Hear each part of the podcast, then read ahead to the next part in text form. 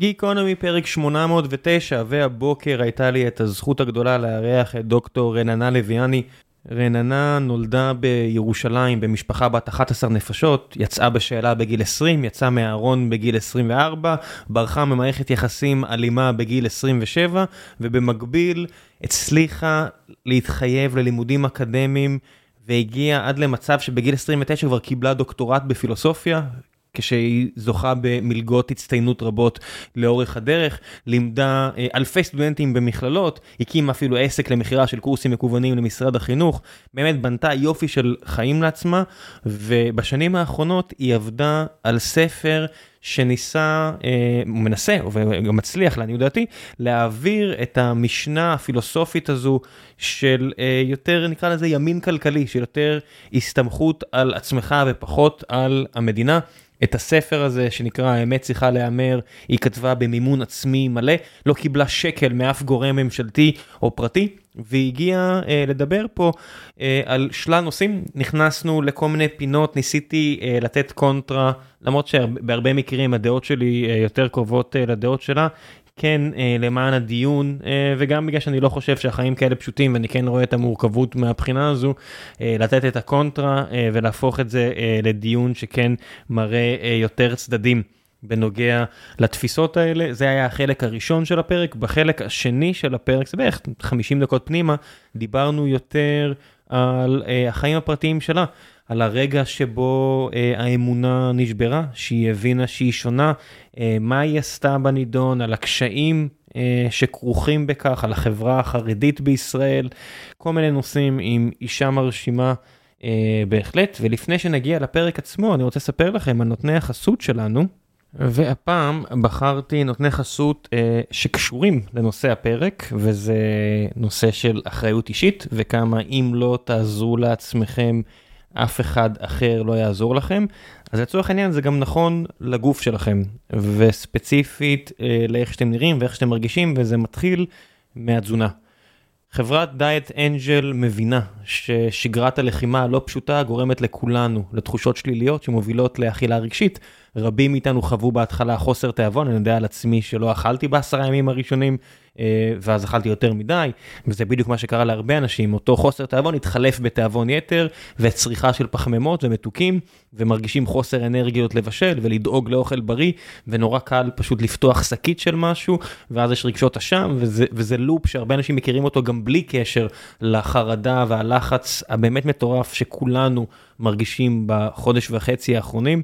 אבל בריאות אה, נפשית מחוברת לבריאות גופנית, ומה שאתם מכניסים לפה סופר סופר קשור, וכאן בדיוק נכנס אה, לתמונה מה שדייט אנג'ל מציעה, חברה שהקימו נשים אה, ומנוהלות ברובן על ידי נשים, וזה גם מתקשר אה, לנושא.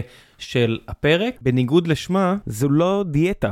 דיאטה היא משהו כבד ומעצבן שלא עובד ועולים ויורדים, זה לא המקרה פה. דיאט אנג'ל מציעים מוצר שמשתלב באורך החיים שלכם ולא מכתיב תפריט או הגבלה, לא דורש אקסטרה זמן, שקילות או הגעה לקבוצות או התעסקות יתר עם בישול. בת זוגי, אהובה ליפז, ניסתה את זה באופן אישי, וכמו שאתם יודעים, אני תמיד מנסה לתת לכם uh, את החסויות הכי אובייקטיביות שאפשר, עד כמה שאפשר, במסגרת העובדה שזה חסות מסחרית. במקרה הזה, ליפז מתמידה וכל כך אוהבת את המוצר הזה, שאני פניתי אליהם ושאלתי אותם אם הם ירצו לקחת חסות על פרקים, כי אני יכול להעיד בצורה אישית שהדבר הזה עובד. דייט אנג'ל מציעה תוכנית דיגיטלית לאורך חיים בריא וירידה במשקל בליווי צמוד יומיומי בוואטסאפ של דיאטנית אישית מוסמכת משרד הבריאות, עם תכנים קצרים של טיפים והסברים או תזכורות על למה כדאי לאכול בריא ואיך, ותוכנית לניהול עצמי של תפריט בריא ומאוזן. ליפז כל הזמן ניסתה כל מיני דברים וראיתי דרכה עד כמה זה קשה ועד כמה זה מאתגר ועד כמה כל מיני הגבלות של תעשו רק ככה או רק ככה פשוט לא עובדות לאורך זמן ויוצרות תסכול נורא נורא גדול. התוכנית של דייט אנג'ל כוללת ליווי צמוד יומיומי של אותה דיאטנית קלינית מוסמכת שסיפרתי עליה. זו דיאטנית אישית שיודעת להתאים את עצמה אליכם, שתדייק את מה שהכי נכון לגוף שלכם, ללוז שלכם, ולצד מה שאתם אוהבות ואוהבים לאכול, וכל זה נעשה על בסיס התזונה מבוססת מחקר. מישהי שאיתך כשטוב וגם כשפחות טוב, וזה לא משנה אם אתם רוצים רק תזונה טבעונית, רק בשרית, רק אה, אם אתם אה, למשל בהיריון ויש לכם צרכים מיוחדים, הם יודעים להתאים את התוכניות. אליכם. יש שם גם קבוצת וואטסאפ בניהול צוות הדיאטניות ההן, אה, אה, קבוצה עם גברים ונשים אה, בסטטוס חיים שדומה לשלכם, ממש שבט קטן עם מטרה משותפת, קהילה מחבקת ותומכת, ואלוהים יודע עד כמה הדברים האלה חשובים ונדרשים במקרה של שינוי הצורה שבה אתם חיים, דרך האוכל, ואם אתם רוצים באמת להוריד משקל, או כל מיני צרכים כאלה ואחרים שקשורים לאותה מילה גדולה, דיאטה, שהיא כל כך מפחידה, שזה לא מה שפה. יש להם גם אפליקציה ייחודית לניהול התהליך ולקשר האישי עם הדיאטנית שלכם, זה כולל מתכונים, תפריטים, אפשרות לניהול האכילה, הרגלי השתייה שלכם, הפעילות והתחושות, ובגדול הם מתמחים בייעוד תזונתי במגוון רחב של צרכים. ספורט, כמו שאמרנו, צמחונות, טבעונות, הריון, אחרי לידה, הנקה, טיפולי פוריות, כל מה שאתם יכולים לחשוב עליו, סכרת, שקשור לדרישה להרגלי תזונה אחרים ממה שיש לכם. יש פה גם הטבה ייחודית למאזיני גיקונומי, 150 שקלים בהרשמה לתוכנית של 8 שבועות. תנסו, תראו אם זה מתאים לכם, מן הסתם שום דבר לא מתאים לכולם. מה שאני תמיד ממליץ זה לנסות.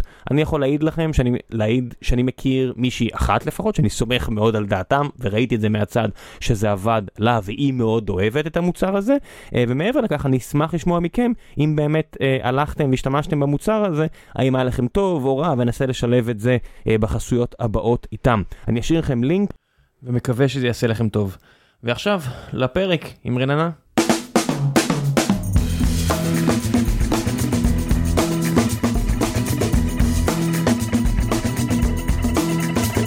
גיקונומי פרק 809, והבוקר יש לי את הזכות הגדולה לארח את דוקטור רננה לויאני. מה העניינים? בסדר, תודה, מה שלומך? כן, את יודעת, תקופה. כן. למרות שצריך להגיד את האמת, התמודדת עם הרבה קשיים בחיים שלך. איך את כן. משווה את זה לדברים אחרים? פשוט רצף של אה, קשיים, חרדות? אה, תקופה קשה מבחינתי, באמת היה חודש, חודש וחצי מאוד קשים. כשקשה אז קשה.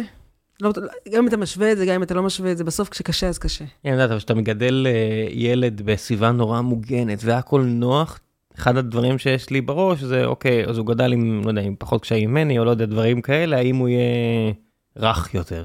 האם יהיה יותר, את מאמינה בדברים האלה? יש איזו ספרות מעניינת של, אה, כתב על זה הרבה מלקולם גלדוולד, הוא קורא לזה קשיים רצויים וקשיים לא רצויים, ועל סמך הרבה מחקרים הוא מראה שמידה מסוימת של קשיים בגיל הילדות, אה, דווקא הופך את האנשים בסוף לחזקים יותר, ואז הם יכולים אה, להיות ממציאים, או להיות סופרים, או לחוות, דוגמא מספר על איזה מישהו שהיה, משפחה ענייה מאוד, שהם היגרו לשיקגו, ואימא שלו הייתה עובדת בתפירת כובעים, כאילו, בשביל שלוש דולר. אה, מהבוקר עד הערב, ואבא שלו התאבד אה, כשקרסה, ב-1929, כשקרסו הבנקים בארצות הברית, והיה לו חיים מאוד מאוד קשים, ואחרי זה כשבבגרותו, הוא, טיפ, הוא הפך להיות רופא והוא טיפל בילדים חולי סרטן, אז כל הרופאים המפונקים יותר לא יכלו אה, להתמודד עם הילדים, כי הם היו ממש ממש, היה נוזל מהם דם, והוא היה, בגלל הקשיים שהוא חווה בילדותו, הוא הצליח בעצם לפתח תרופה ולחוות איתם ולא לברוח מהם, אז יש לקשיים בילדות, יש יתרונות מסוימים ויש להם גם חסרונות מסוימים. קשיים גדולים מדי לפעמים יכולים לפורר את האישיות, אם, אם זה ממש רק קושי, אבל קשיים במידה מסוימת, אם יש עוגנים חזקים, לפעמים זה יכול דווקא להפוך את האדם לחזק יותר. אני, אני די אוהב להאזין או לקרוא את מלקום גלדוול, כי הוא מוצא, כמו בספר שלך, הוא מוצא לך את החיבור הזה בין אנקדוטות למדע יותר uh, רציני.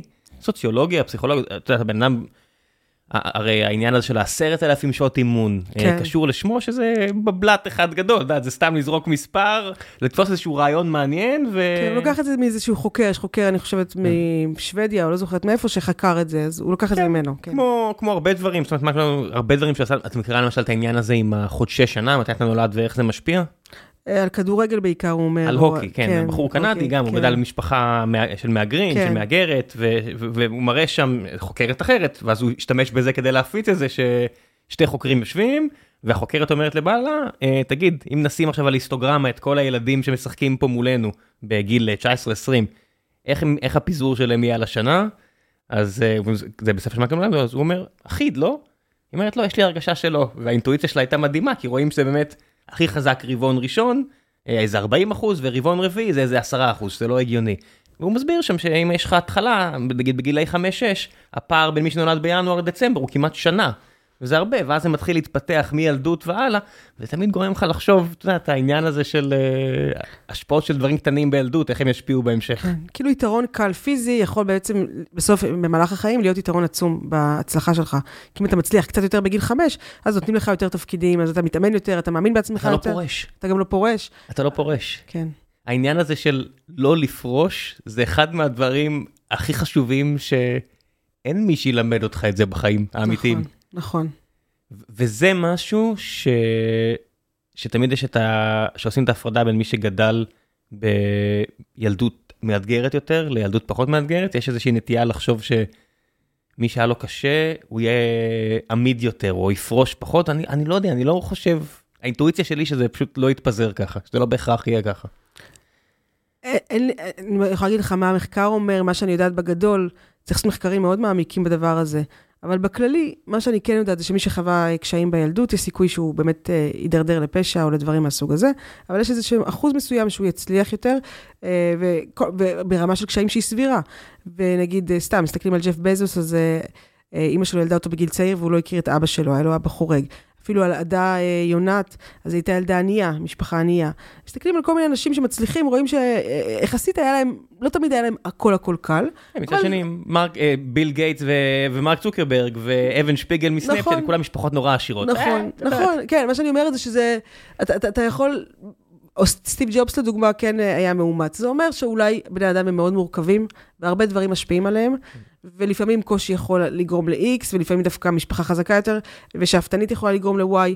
אה, בטוח זה לא מדע מדויק, בטוח יכול איך לקרות... מתכננים מערכת חינוך שיכולה לתת מענה לשונות הולכת וגדלה? זאת אומרת, אני מניח שמאה ה-19, לרוב המוחלט של הילדים היה רקע דומה, שהפערים, כולם חטפו מכות, כולם, אה, אתה יודע, היה כזו מידה של, לא יודע, נגיד מידה דומה של תשומת לב, כזו מידה של גירויים, שזה מעט מאוד, אה, והגיעו לבית הספר. אתה יודע, היו בטוח פערים, אבל לא היו פערים גדולים כמו, נראה לי, היום. זאת אומרת, סתם תחושת בטן. איך אפשר לתכנן מערכת, אפילו פרטית, אבל בטח ציבורית, שתיתן מענה הולם לדבר כזה? תראה, בגדול, אה, במאה ה-19 רק התחילו, התחילו את מערכת החינוך, ורק לימדו אותם קריאה וכתיבה, זה היה התחלת אה, מערכת החינוך. אה, אני אגיד לך מה, מה כן. אי אפשר לתכנן, בן אדם אחד מלמעלה לא יכול לתכנן מערכת חינוך שתתאים לכל ילד.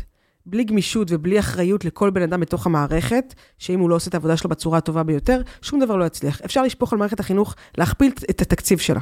להכפיל אותו מחר בבוקר. שום דבר לא ישתנה.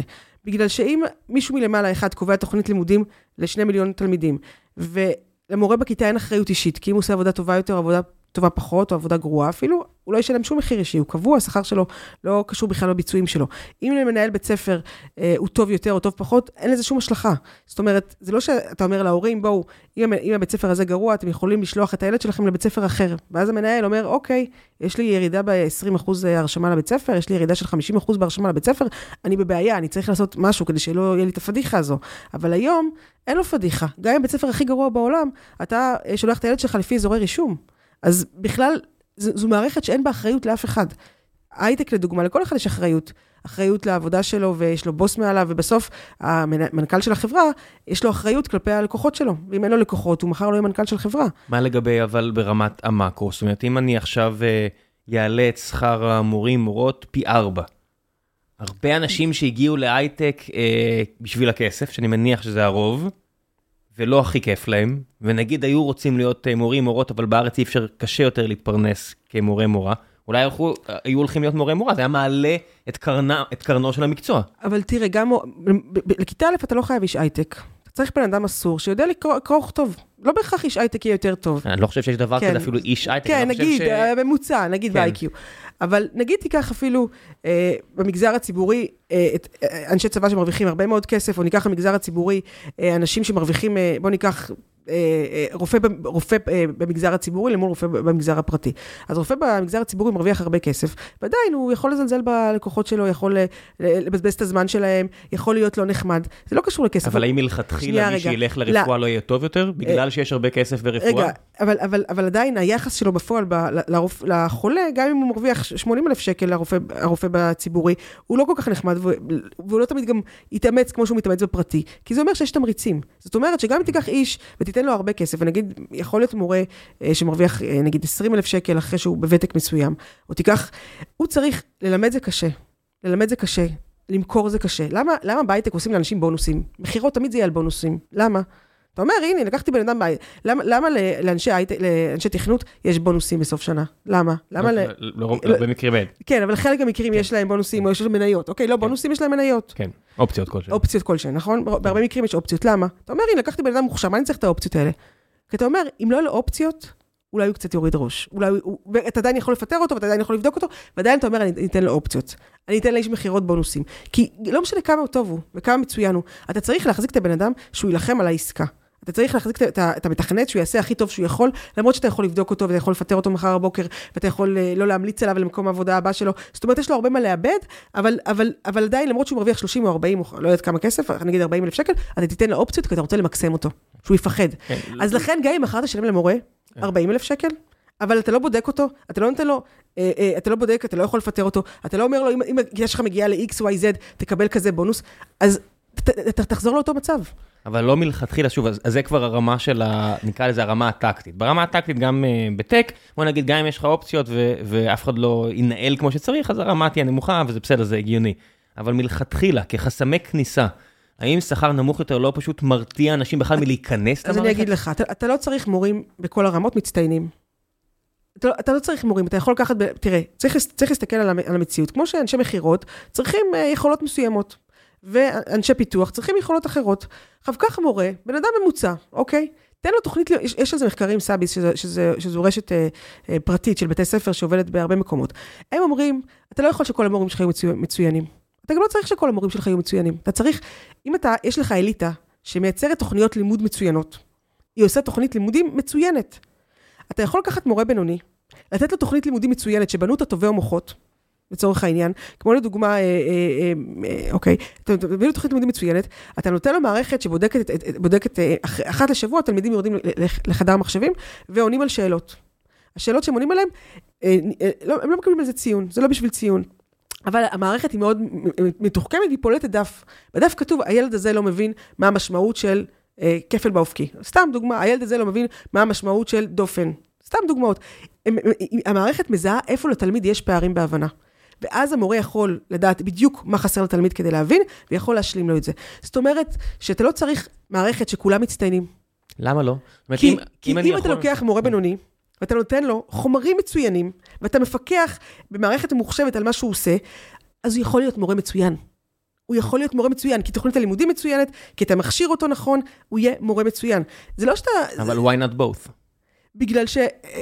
בגלל שאין אי לזה ערך, בגלל שאין לזה ערך, בגלל שבסוף, בסוף, בסוף, כמו שבהייטק, אתה לא, לא כל המתכנתים שלך הם באותה רמה. יש לך ג'וניורים, יש לך אחד שהוא אה, טוב יותר, נכון? לא, לא כל המתכנתים שלך בדיוק בדיוק באותה רמה. אבל יש חברות מדהימות שאומרות, אני לא מוכן להוריד את הרף. זאת אומרת, את רואה חברות ענק, זה בדיוק העניין של הפרדיגמה הזאת שמשתנה. את רואה חברות של עשרות אלפי עובדים שהיומרה שלהן היא, אני רוצה רק טובים. אבל כמה חברות כאלה אתה יכול להחזיק? אתה יכול להחזיק לשני מיליון תלמידים? תקשיב, אני, אני אגיד משהו. בסוף להיכנס לכיתה וללמד כיתה, אה, ספרות או מתמטיקה בכיתה A, בן אדם לא חייב להיות גאון. אבל אם, הוא לא חייב, הוא לא צריך, הוא צריך לרצות ללמד. אבל למה שלא נרצה שהוא יהיה, למה שלא נרצה שהמי ש... שהאנשים המוצלחות ביותר ירצו להיות, כי האינטרס של החברה, אני אומר, ברור שבשנים המיידיות לא יהיה לזה ערך כלכלי, אבל האם 20 שנה אחרי כי זה... אם, אם, אם, אם אתה אומר, בשביל, ל- לדוגמה, לעשות אה, בבנק X, אני צריך יכולות X, למה שאני אצטרך X פלוס Y? מה ייתן לי מזה? כמו שאתה אומר. עכשיו, זה, זה, לא- זה לא עניין, תקשיב, גם זה לא עניין הכי הכי טוב או פחות טוב. בוא, בוא נסתכל על המציאות, על הנתונים. הנתונים הם שמורים, ש, שבסוף יכול, אתה יכול לייצר מערכת שבה יש מורה לפיזיקה שהוא מצוין, הוא מלמד את הפיזיקה, פרונטלי, כי הוא ממש מצוין בללמד פיזיקה, ויש מורים שהם קצת פחות טובים, והם מתרגלים עם, עם, עם התלמידים. אלה חיים טובים ונהדרים לתלמידים. זו מערכת שאתה יכול לקיים אותה, שאתה יכול לממן אותה, שאתה יכול להחזיק אותה. עובדה שהחברות שרוצות שכל המהנדסים שלהם יהיו ממש ממש טובים, הן חברות מעטות, שיש להן תקציבי ענק. בסוף, אתה, בסוף אנחנו צריכים להסתכל על המערכת כמו שהיא היום. המערכת כמו שהיא היום היא בזבוז זמן אחד גדול, בגדול. זה בטוח. על, על זה אני מסכים איתך, ואני פשוט חושב שבלי שינוי פרדיגמה מאוד משמעותי... השינוי צריך להיות ברמה של האחריות, של ההורים יש אחריות לאיזה בית ספר ילד שלהם ילך, שלאנשים בפועל יש אחריות, שבלי אחריות אישית, לא יקרה כלום, כמו שבהייטק לך יש אחריות אישית על לקוחות שלך, לאיש מכירות יש, יש אחריות אישית על המכירות שהוא עושה והוא יקבל על זה בונוסים, למתכנת יש אחריות, אז, אז, אז כל המערכת היא על אחריות, ככה גם מערכת החינוך. ואתה יכול במשאבים מוגבלים, אם אתה לוקח אליטה שמייצרת תוכניות לימוד מצוינות, שמכשירה את המורים בצורה מצוינת, שנותן, שיש מערכות שבודקות מה התלמידים לא יודעים, אתה יכול להגיע להישגים מצוינים. אתה יכול לעשות הפסקות כל בין שיעור, הפסק, שיעור, הפסקה, שיעור, הפסקה, כדי לייצר אצל תלמידים יותר, אה, אה, להוציא אנרגיה. יש המון דברים שאפשר לעשות אותם. אה, אה, בעולם מסוים, אבל צריך להבין משהו אחד, יש, יש עיקרון שנקרא הרס יצירתי. הרס יצירתי אומר שת, שתמיד, בשביל להתקדם קדימה, צריך להרוס את הישן, הישן נהרס. אם אתה עכשיו רוצה מקררים, מקררי, מקררים שיש לכולנו בבית, אז הם, הם, מוכרי הקרח יתבאסו על זה, כי זה הרס להם את הפרנסה. ביום שהמציאו את האנטיביוטיקה, הפרנסה של, של מכיני, של מי שעושה ארונות קבורה נהרסה. ביום שהמציאו את הפלאפונים ואת המצלמות הדיגיטליות, קודק בסוף היא קרסה, אין היום קודק. אז לכן, בשביל שתהיה מערכת שהיא תחרותית ומצטיינת, ו- ו- ויצטרכו אולי לפטר חלק מהמורים שיתקשו להשתלב בעולם הזה. היא נהרסה ו... זמנית, צריך להגיד. כן. זאת אומרת, אומרת, אה, אפילו ניקח את הדוגמה של הארונות קבורה, בגלל שיש אנטיביוטיקה, יש הרבה יותר אנשים בעולם, משמע יש הרבה יותר מתים בעולם, משמע התעשייה עצמה, אפילו זאתי, היא לא נעלמה, היא רק גדלה. אז בטווח הארוך, כן. בטווח הקצר חווים טלטלה. ואתה לא רוצה שזה יקרה לך, יכול להיות שבאמת ביום שמערכת החינוך תשתנה, בהתחלה תהיה טלטלה, אבל הרבה מורים ילמדו יותר טוב, ייקחו את האחריות, יבואו לסביבה יותר נעימה. איך את רואה, מה זה אומר הטלטלה? הרי שאת אה, הולכת על שום פטר וכל מיני כלכלים כאלה, כלכלנים כאלה של אה, הרס יצירתי, זה מילים אה, גבוהות, אבל בסוף יש מערכת שהיא המעסיק הכי גדול בארץ לדעתי מלבד צה"ל, ויש כמות אדירה של ילדים, וגם להתייחס לכל הילדים בארץ בתור אותו אתגר, זה גם הרי חוטא למטרה, כי אנחנו יודעים שילדים שגדלים בפזורה הבדואית זה אתגר מסוג אחד, וילדים שגדלים בבני ברק זה אתגר מסוג שני, וילדים שגדלים במרכז רעננה זה אתגרים מסוג שלישי. בסוף ביום שההורים יהיו אחראים על החינוך של הילדים שלהם, יהיו אחראים לשלוח את הילדים שלהם לבית ספר ואולי... אה, לא ניכנס לך לתשלום, אבל לפחות יוכלו לשלוח. אני חושבת שבבני ברק יהיו הורים ויהיה להם את האפשרות האמיתית לשלוח את הילדים שלהם לאיזה בית ספר שהם רוצים. אני חושבת שבבני ברק יהיו יותר הורים, וזה יהיה תהליך איטי, שהם ישלחו את הילדים שלהם גם ללימודים מסוימים של מתמטיקה אה, ואנגלית, כי האחריות תהיה על ההורים. אני חושבת שבסוף, היום המדינה לקחה מההורים את כל האחריות. המדינה לקחה מההורים את כל, את כל קבלת ההחלטות. וביום שלהורים תהיה יותר אחריות, שמסתכלים לדוגמה על הודו, על מדינות, אה, מדינות עניות בהודו, על בתי ספר אה, עניים בעולם, רואים שגם הורים עניים במקום, במדינות נידחות בסין, או במקומות כאלה, שולחים את הילדים שלהם ומוכנים לשלם דולר או שני דולר ליום בשביל הילדים שלהם. אה, ובתי הספר שלהם יותר טובים מבתי הספר של הממשלה. כתבתי על זה גם בספר. ובסוף, היום, בוא נגיד ככה, חד וחלק, כל עוד המדינה תנהל את החינוך בצורה כל כך ריכוזית, לא ישתנה כלום, זה לא משנה כמה כסף יזרקו, זה לא משנה מה יעשו, הכסף ימשיך, להישפך, זה לא משנה בכלל, כי היום זו מערכת שאין לאף אחד באחריות אישית. ביום שיהיה לאנשים יותר אחריות אישית, אני חושבת שאנחנו לא יכולים לדמיין איזו מערכת מצוינת יכולה להיות. גם אנחנו לא יכולים, אני חושב שגם, בסופו של דבר אני, זה, זה לא אופס פילטר, כשאת מחזיקה את האצבע על השיבר, אין, אין, אין, אין סיכוי שהמערכת הזאת תהיה מדהימה, אה, וכנראה שיש פחות סיכוי שהיא תהיה, שיהיה סיפורי זוועה, זוועה, זוועה, כי... יש ערימות של בירוקרטיה ופיקוח וכולם מחזיקים אותם. אה, תשחררי את זה, ואנחנו גם צריכים לקחת בחשבון, שברגע שאת משחררת את הרסן, יהיה לך יותר אה, סיפורים קשים גם. היום יש התאבדויות בבתי ספר, היום יש ילדים שמבזבזים את הזמן שלהם. שים לב, בוא ניקח לדוגמה את סאביס. אני חושב שהרוב המוחלט מבזבזים את הזמן שלהם. בוא ניקח לדוגמה את רשת סאביס. היום כל, כל חברה, כמו גוגל או פייסבוק, תמיד רוצה לשמור על התדמית שלה, במידה מסוימת, אוקיי? אם מחר יש בתי ספר ויש סיפור נורא, כמו בחוג, נגיד מחר יש חוגים. ילד הולך לחוג, ומחר מתברר בחדשות שבאיזה חוג מסוים קרה סיפור נורא. אתה יודע איזה פגיעה במוניטין של החברה הזאת? הפוך, ברגע שיש לך חברה, שיש לה אחריות אישית, וסיפור כזה, ישר תצא בפרסומות, ישר תעשה כל מה שהיא יכולה. אבל היום סיפורים כאלה הם כמו מים, כי נגיד ילד יתאבד בבית ספר X, מי משלם את המחיר? מי משלם את המחיר? אף אחד. אבל אם תגיד מחר ילד יתאבד בחוג, בחוג, אה, סתם, אני לא אגיד אפילו שם של חוג. אתה יודע מה הבן אדם הזה יעשה? הוא יגיד זה לא אנחנו, זה כן אנחנו, הוא יעשה בדק בית, הוא יגיד אנחנו עושים ככה, אנחנו עושים ככה, כי יש לו אחריות אישית, כי מחר לא ילכו, כי מחר לא יהיו פרנסה. לכן ההנחה הזאת שהממשלה עושה בגלל הרגולציה יותר טוב, לא, הרגולציה בעצם אומרת הממשלה אחראית, אבל כשהממשלה אחראית אף אחד לא אחראי, כי אף אחד לא משלם. שר החינוך יגיד, זה לא אני, זה שר החינוך הקודם, ואתה לא זוכר, אתה, אתה, אתה, אתה כבר לא יודע. אז לכן כשאנחנו מסתכלים תמיד, לדוגמה, על, על, על מקדונלדס, לדוגמה, מה, אני ראיתי פרסומות שלהם בזמן המלחמה, שהם אומרים, אנחנו תורמים לחיילים, כי ניסו לפגוע בתדמית שלהם, כאילו שהם בעד, ה, אה, נגד ישראל, או נגד הצבא הישראלי, אז הם עשו הכל כדי להגן על התדמית שלהם, כי זה פרנסה שלהם. כמה אחוזים נראה לך מהאוכלוסייה? זאת אומרת, ברור לי שבסיטואציה כזו, הרי מה זה בעצם אומר? אם אנחנו מורידים את זה לקרקע, זה אומר מפחיתים לך את המס, כי חלק לא מבוטל מהמיסים שלנו הולך למערכת נכון. החינוך הציבורית, משאירים לך יותר כסף בכיס, מתנים לך את האפשרות, לך ללמוד איפה שאתה רוצה. זאת אומרת, תחת ההנחה שיהיה בית ספר במרחק סביר, עם כל הבעיות. תמיד יהיה לך. אם אתה רוצה לקנות פיצה, תמיד יש לך. אם אתה רוצה לקנות בגדים, תמיד יש לך. אם אתה רוצה לשלוח את הילד שלך. אם אתה בחרת לגור במקום אה, יחסית אה, נידח... אז ימצאו לך פתרון, ימצאו הסעות. מי ימצא? אתה תמצא, תראה, השוק החופשי הוא אלוף בפתרונות. הוא אלוף בפתרונות יותר מממשלה. בסין, לדוגמה, יש חוקר שנקרא ג'יימס טולי. אה, והוא אה, חקר המון, הוא, הוא בריטי, הוא חקר המון בתי ספר במדינות עניות בעולם, זה, זה, זה המחקרים שלו. ובסין אמרו לו, יש איזה אזורים מאוד, מאוד, אה, מאוד דלילים, אני לא זוכרת, לא זוכרת איך קוראים לאזור הזה, אבל סין זה, יש לה 13 מחוזות, משהו כזה, ויש לה מחוז אחד מאוד מאוד מאוד נידח, ואמרו לו, הוא דיבר עם האחראי הסיני הגדול על כל האזור, אחראי חינוך, הוא אמר לו, תקשיב, הילדים לומדים בבית ספר של הממשלה. אם לא, הם לא לומדים, ההורים שלהם לא, לא דואגים להם. יש שם איזה מיעוט גם, גם שגר, שזלזלו במיעוט הזה. הוא לקח תלמיד סיני שלו שכתב אצל דוקטורט, הם נסעו נגיד 7-8 שעות בדרכים, לא דרכים, הגיעו למקום שאי אפשר אפילו לנסוע בו באוטובוס, שאפשר רק באיזה טרקטור כזה לנסוע, וכשיורד גשם בחורף בכלל אי אפשר להגיע. יישוב מבודד, מבודד, מבודד. והילדים לא יכולים ללכת לבית ספר של הממשלה, כי זה הליכה של נגיד שעה וחצי, ואם יורד גשם הם לא יכולים, ולבנות זה מסוכן. אז הם, הם לא הולכים לבית ספר של הממשלה. והתברר שבתוך הכפר יש איזה איש שהוא מלמד את, את כל הילדים, והם, וההישגים שלהם יותר טובים מההישגים של הילדים שהולכים לבית ספר של, של הממשלה, וזה אה, יותר זול להם, וההורים שם עניים ברמה שהם חיים, נגיד, אני לא זוכרת, מאיזה... 120 שקל בחודש, ועדיין הם שולחים את הילדים שלהם. אז בואו נגיד ככה, ממשלה נגיד מוצאת פתרון, הפתרונות שלה מאוד יקרים, היא יכולה לעשות, לעשות מוניות, והיא יכולה לעשות כיתות קטנות, ולפעמים עם כל הכסף שהמדינה מוציאה, הילדים לא לומדים. אבל כשהורה רוצה למצוא פתרון, עכשיו יכול להיות שגם הורה יגיד לעצמו, אני לא רוצה לגור באזור כזה מבודד, וזה בסדר. כי אני כאזרחית לא צריכה לממן אה, אה, ל-20 אנשים שרוצים לחיות באיזשהו מקום נידח, חינוך ברמה מאוד מאוד יקרה, אם זה לא, אם זה לא ישים. אם בן אדם רוצה לחיות ברמת, במקום 20 אנשים, הוא צריך לשאת את העלויות של המחיר של זה. למה שאני אעבוד קשה ואשלם את המחיר של זה? בגלל ש... אנחנו גרים במדינה שלא... זאת אומרת, הבחירה הציבורית להירתם ולתרום יצרה את המקום הזה, הרי, את יודעת, זה היה אלפי שנים אה, נידח, אף אחד לא, אה, אלפיים. כמעט לאף אחד לא גר פה, לא גרו פה, ואז הגיעו חבורה של אנשים וכסף ציבורי, זאת אומרת, מי שהיה בתל אביב, הקיוסקאים של בן גוריון, מימנו את הפרחת השממה, שהיום השממה זה אזורים נורא מבוקשים. זאת אומרת, השקעה ציבורית בשלב א', אה, בשלב ד' או ה', הרבה פעמים, אני מסתכל נגיד טיוואן.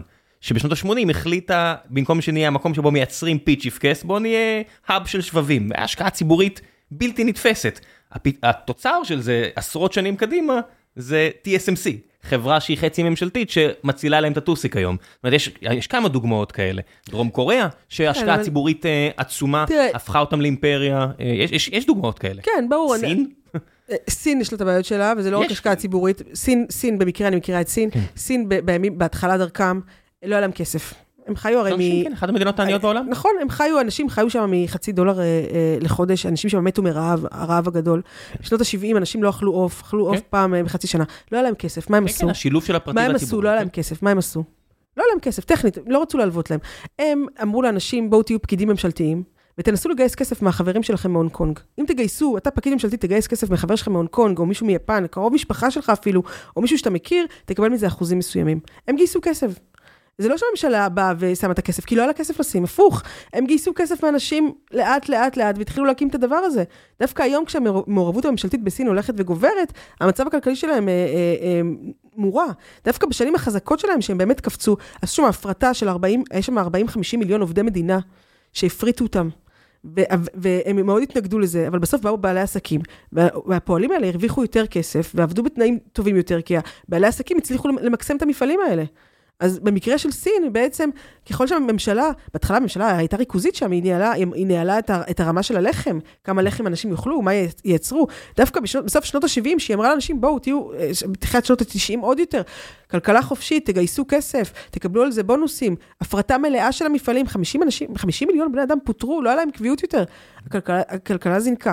עכשיו, אני לא אומרת שבפועל היום אין 20 משפחות שגרות, אבל אם, אם נגיד מישהו רוצה לגור ביישוב קטן, אז, אז העלות של הקרקע נגיד היא זולה יותר, נכון? אז חלק מהמחירים של לגור ביישוב קטן, שהמחיר של הקרקע זולה יותר, זה אולי להשקיע יותר בחינוך, כי אתה צריך גם לשלם להסעה. יש trade off בחיים, אתה רוצה לגור בעיר עיר מגדלים, היא יקרה יותר, החינוך יהיה לך אולי יותר זול. אבל אה, אנשים צריכים, בגדול, הדבר החשוב הוא, שאנשים צריכים לשאת את המחיר של הבחירות שלהם. אי אפשר שמישהו נגיד בוחר להביא עשרה ילדים, סתם דוגמה, ללמוד תורה, ורוצה שאתה תשלם את המחיר שלו. אי אפשר שמישהו ירצה לגור במקום מאוד מאוד נידח, נגיד בדואים, לא, לא, שאפילו לא, לא מוכרז כמקום שמותר לגור בו. ואז שאתה תממן לו את ההסעות שלו ותממן לו את הכל. אנשים צריכים בגדול כן. לשאת את המחיר של האחריות שלהם. זה המקום שבו התפיסה האישית שלי מתנגשת uh, בקיר, שהיא עובדת uh, עם אוכלוסייה מסוימת. כשיש אוכלוסייה שלא רוצה לשחק את המשחק... כי אתה uh, מאפשר לה. כשבן אדם רעב, הוא ימצא פתרון. אני מעודד אותה. אתה מעודד אותה. אין, בני אדם הם לא מסובכים. אבל אם אתה מאפשר לבן אדם לחיות, אפילו על גבול הקיום שלו, אבל אתה מאפשר לו לחיות ככה, זה מה שהוא יעשה, זה מה שהוא יתרגל לעשות. אם בן אדם רעב, הוא הולך לחפש עבודה. איך תראה החברה החרדית ביום שבו יש שינוי כלכלי חברתי, שינוי פרדיגמה משמעותי בישראל, ותקצובים ציבוריים אה, השתנו מקצה לקצה? זאת אומרת, הרבה אנשים אה, מדברים על העניינים האלה בלי שהם מכירים את האוכלוסייה החרדית או גדלו משפחה כזו. את מדברת אה, עם טיפה יותר ידע על הנושאים האלה מאשר האורח הממוצע פה, למרות שאני כן אגיד שבשבועות הקרובים יגיעו כמה חבר'ה יצחק קרומבי ואלי פאלי וכל מיני כאלה שמקדישים אה, את, את חייהם במרצם לעניין הזה, אז אני אציג את זה מכל מיני זוויות, כי זה נושא מספיק חשוב, אבל מעניין אותי לשמוע דווקא מהזווית שלך, כמי שגדלה במשפחה כזו. אני אגיד לך על זה שני דברים. דבר ראשון, בהתחלה, בתנועה הציונית, החרדים סירבו להשתתף, וכשרצו לעשות בחירות, החרדים אמרו שנשים לא יבחרו. ולכן הם התווכחו, שנתיים הבחירות בתנועה הציונית נדחו, כי החרדים לא רצו שאישה תצביע, שאנשים יצביעו, הנשים הציוניות רצו כמובן. בסוף מה שהוחלט היה שלכל גבר חרדי יש שני פתקים. הוא יצביע פעם אחת בשבילו ופעם אחת בשביל אשתו. אבל היום כל החרדים, גם אנשים הולכים להצביע. רק צריך להגיד בסוגריים, הדבר הזה היה פיצוץ עצום, כן. וזה היה ההחלטה של היישוב הציוני להגיד שעל זה אנחנו לא מוותרים. נכון. זאת הייתה החלטה אמיצה. בצורה יוצאת דופן. כן, בסוף, בסוף החליטו, כל אחד הצביע בשני פתקים. זה אומר שהחרדים, והיום כל, כל אישה חרדית מצביעה, למה? כי הם מתגמשים. כש, כש, כשמגיעים לקצה הם מתגמשים. אמרו פעם, לנשים אסור ללמוד תורה. בא חפץ חיים, אמר לו, מותר לה ללמוד תורה מסוימת. אז החרדים בסוף זו חברה סטגלנית. הם מסתגלים למציאות החיים שלהם. הם אומרים, אגב, דתות בכלל זה דבר סטגלני. אה, בהתחלה, אה, החכמים במצרים אמרו, אסור לעשות הסכם שלום עם ישראל. עשו פסק הלכה בהתחלה. אחרי זה, ב-77, כשרצו לעשות הסכם שלום, פתאום הפכו את הפסק הלכה ואמרו, מצווה לעשות הסכם שלום עם ישראל. הקיצור, דתות זה דבר סטג... אה, שמסתגל, כי אין להם ברירה, הם לא יסתגלו... איך, מה יהיה השינויים? איך את רואה, נגיד... אז ב... אני אגיד, כן. היום מה שקורה, החברה החרדית, ברובה נשענת על החברה החילונית. דבר ראשון, משרד הדתות, כולו, אתה מממן, משרה של, של רב. אתה, אתה מכניס כסף של, של יצרנות לחברה חרדית. כי עכשיו, אם מישהו רוצה רב, שישלם לו מכספו, אתה רוצה שירות מרב, תשלם לו, אתה לא, אתה לא חייב. כמו שאתה, זה, זה בחירה שלך. אני גם חושבת שלא צריך גם לממן תרבות. בן אדם צריך לממן תרבות ודת, אדם יכול לממן מכיסו. זה לא דבר שמדינה צריכה להחליט. אתה רוצה ללכת להצגה, תלך להצגה, אתה רוצה ללכת לסרט, תלך לסרט, אתה רוצה ללכת להופעה, אתה רוצה לשמוע רב, תשלם לו, אתה רוצה שהרב יקדש אותך, תשלם לו. ברגע שהמדינה תפסיק לממן את הרבנות, כל משרד הדתות, כל התפקידים האלה, אחר כך היא תפסיק לממן גם כן את כל העניין של, אה, אה, מה עוד יש לנו שם? בוא נגיד, תצמצם את כל העניין של ההוראה, כי הם הרבה מתפרנסים גם מהוראה. אה, משרות הוראה שהמדינה מממנת להם. בעצם רוב הפרנסה שלהם זה, חשב... זה בא מהמדינה עצמה. רוב הכסף שזורם לציבור החרדי, הוא בא מתוך המדינה, ולכן... אני חושב שגם זה נכון על ציבורים אחרים, בגלל שאם אנחנו מסתכלים שמערכת החינוך וצה"ל הם המעסיקים הכי גדולים, ועיריות, אז כנראה שזה נכון גם... עוד, נכון, כן, אבל שם נגיד זה כן. 80 אחוז, 90 כן. אחוז, אוקיי? אני חושבת, אגב, שצריך בכל המקומות האלה לצמצם את, ה, את הדבר הזה. אה, עכשיו, ברגע שאתה מצמצם את הדבר הזה, ואתה אומר לחברה החרדית, עכשיו, עכשיו גם החברה החרדית, כל הבתי ספר שלה מנוהלים על ידי עסקנים. העסקנים דואגים לקרוב המשפחה שלהם, העסקנים... מה זה אומר עסקנים? אה, עסקנים זה מין... אה, בוא נגיד על ידי ההנהגה הרבנית, על ידי הפוליטיקאים החרדים, הם מחליטים מה ילמדו, הפוליטיקאים החרדים בבית הספר. ביום שאתה מחזיר להורה החרדי את השליטה. עכשיו, ההורה החרדי תלוי ב, ב, ברבנים האלה. אם אשתו רוצה להיות מורה, אז אם היא לא הולכת בדיוק בתלם, אין לה סיכוי להיות מורה בבית הספר החרדי הזה.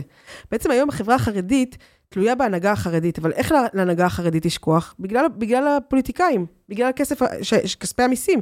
כי בכספי המיסים יכולים לסדר להוא להיות משגיח כשרות. הם יכולים לסדר להוא, להיות, להיא, להיות מורה בבית ספר. זאת אומרת, היום החברה החרדית היא חברה שנשלטת על ידי הפוליטיקה. כי לפוליטיקאים... זה לא ישתנה בצורה קיצונית, הרי משגיחי כשרות... אז אתה צריך, משגיח כשרות להפריט לגמרי. היום אתה לא יכול להיות כן. משגיח כשרות. אתה, אתה, אתה מקבל את זה מינוי מהמועצה הדתית.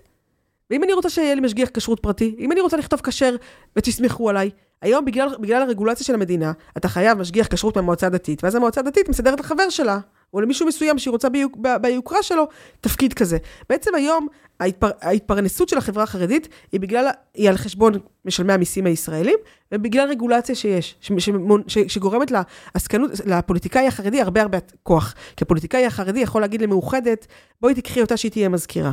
בואי תקחי אותה שהיא תהיה מורה.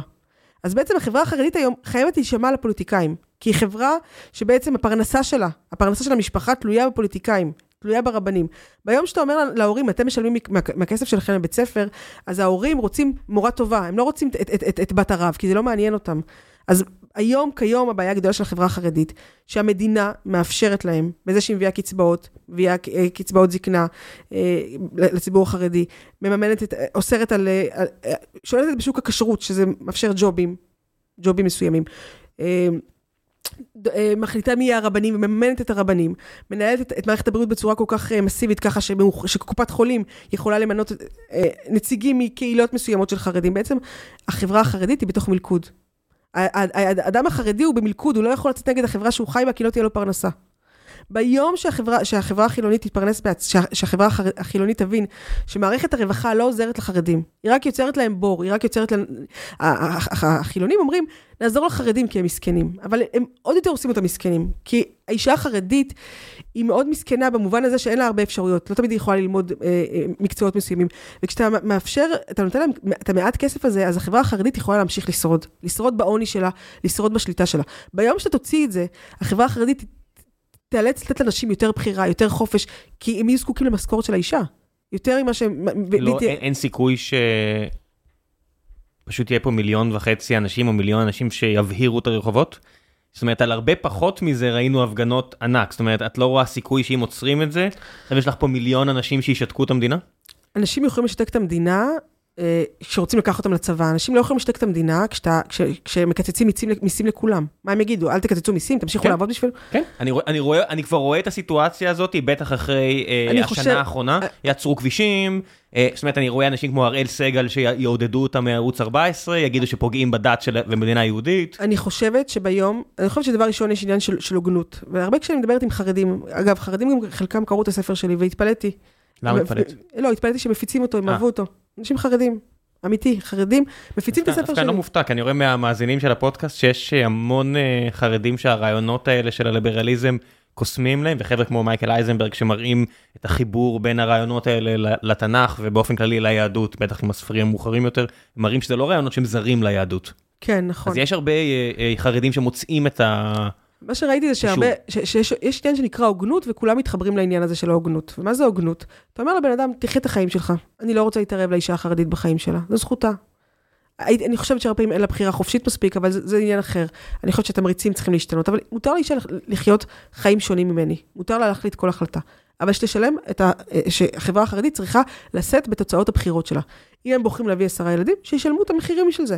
רוב האנשים לא אומרים לך לא, כי זה לא הגיוני להגיד דבר כזה לא. לכן אני חושבת שכשאתה אומר בהוגנות, ואז אומרים לך, לא, אבל למה אתם מממנים אה, את הבימה? אוקיי, אני מסכימה, לא צריך לממן גם את הבימה. אני מסכימה. מדינה, מדינת ישראל הלכה ולקחה לעצמה יותר ויותר סמכויות, שלא, שהיא לא צריכה שיהיו בידיה. אני חושב שזה התחיל ככה, היא, לא, היא, לא, היא, לא, היא לא קילפה את הסמכויות כן, אולי. כן, היא לא קילפה אולי, נכון, אבל כן. אפילו יש עוד תחומים, כאילו, נגיד החיים מתפתחים, אז יש עוד תחומים, אז היא מתנפלת גם עליהם, זה הכוונה, זו כן. הכוונה. היא מלכתחילה התחילה הרבה. ו, ואנחנו רואים שהמדינה לא עושה את הדברים טוב. המדינה נכשלת, הנה, נסתכל על השביעי לאוקטובר. צבא ענק, עם הרבה מאוד כסף, כישלון נדיר. אין ברירה, צבא מדינה צריכה לעשות. כישלון נדיר לצבא. הכל, אה, צריך גם להגיד, הכל יחסי, בסופו של דבר נכנסו פה 3,000 אה, לוחמי אויב, פלשו, תקשיב, אף חברת הייטק לא הייתה משאירה את הגבולות שלה. אה, תתפלאי. בדממה, אז היא הייתה קורסת, אז- זה אבל העניין. הן קורסות. אז אבל- הייתה- אבל היא זה הייתה ההבדל, קורסת. אבל זה ההבדל. אבל פה צבא, פה, זה העניין. אבל המדינה לא קרסה. לקח יומיים, כן, אבל אבל 1,200 תסתכל- אנשים אבל נרצחו. תסתכל איזה- איזה מחירים. על כן. מה? על הדממה של בסיסים. באיזה עולם, באיזה עולם אפשר להשאיר בסיסים בלי חיילים? ועוד לכתוב את זה בעמ- בעמוד של של צה"ל, זה הרי זה הרי לא יעלה על הדעת. לא, זה זה שהצבא אה, התנהל בצורה רשלנית. זה שידעו שיקרה משהו ולא... אבל, אבל המרחק בין אני- זה לבין כישלון, זאת אומרת, זה בדיוק ההבדל אני- אני בין אגיד חברה. פרטית. חברה פרטית, אתה יכול לתת לה להיכשל והיא תיכשל ותיסגר. נכון.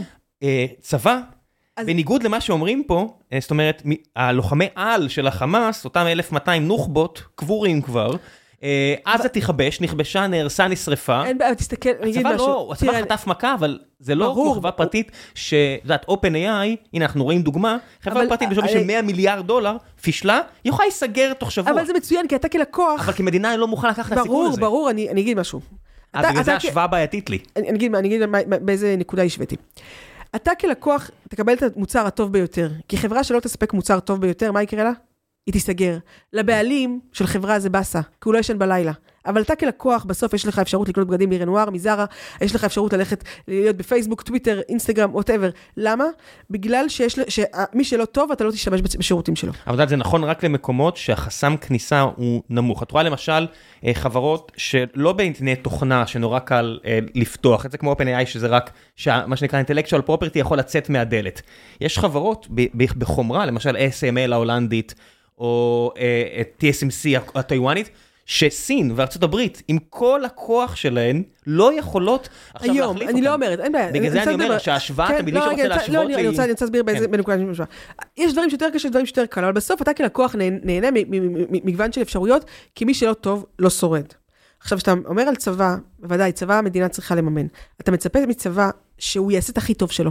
שהוא, שהוא יעשה את הכי טוב שלו, שהוא קצת יהיה בחרדה. ושאם בא אלוף בריק ואומר ביקורת, מישהו קצת יגיד, אוקיי, אולי הוא צודק. איפה בריק עכשיו משלם את המחיר? לא משנה, שנייה, שנייה רגע, אני, כן. אני, בריק אגב יכול להגיד את האמת, כי הוא כבר לא בתוך המערכת. בתוך המערכת יש כסת"ח. הוא יכול להגיד את הדעה שלו. רגע, אני רק רוצה כן. לתת, כמי שנתן במה, אני רק רוצה, הביטוי כן. הזה בריק צדק, אני רק רוצה לא, אני להזכיר. יודעת שזה, אבל הוא אומר כן. ביקורת. כן, ביקורת כן. צריך להקשיב לו. יכול להיות שהוא טועה, לא צריך לטאטא את זה. כן. צריך להקשיב לו, צריך לבחון את הדברים. בסוף, אה, מנכ"ל טוב בחברת הייטק, שבא אליו מישהו ואומר לו ביקורת, הוא יקשיב קצת. אם הוא לא טוב, הוא לא יקשיב. הוא, הוא יגיד, יכול להגיד שהוא לא צודק, אבל הוא לא ינסה לטאטא את זה. כי הוא יודע ש, שיכול להיות שיש שם אמת. עכשיו, צבא, בסוף, אה, אם יש לו אחר, אה, אחריות על הדבר הזה, אז, אז בוא נגיד ככה, לשביעי לעשירי, בסוף היה שם כישלון אדיר. יש אנשים שלא לא, לא יצאו מזה לעולם. לא יצאו ממה שהיה שם. השבויים, אנשים ששרפו להם את הבית, אנשים שניצלו, אנשים שהקרובים שלהם מתו. כן, הרבה מהחיילים שהיו אחראים על הפשלה הזו, הם מתו. נכון, אז, החיילים לא אחראים, מי שאחראי זה מי שלמעלה. לא, גם הקצינים, כן. הבכירים, זאת אומרת, מפקדי... אה, אבל הכי הכי אלופי אחראים, משנה נהרגו, סגני אלופים נכון, אבל נהרגו. הכי הכי אחראים זה מי שלמעלה. כי אם יש לך התראה, אתה לא יכול להשאיר את הגבולות שלך חשופים. אתה יודע שהם עושים תרגילים. זה היה גלוי לכל, אבל לכולם. אז אז אני אגיד לך כך, אז מה שאני אומרת כן. זה, מה שאני אומרת זה שבסוף, מדינה, בגלל שמדינה יש לה, יש לה, בגלל שבעולם בעולם החופשי יש טובים ויש פחות טובים, והפחות טובים נסגרים, בסוף יש לך טובים יותר מהלא טובים.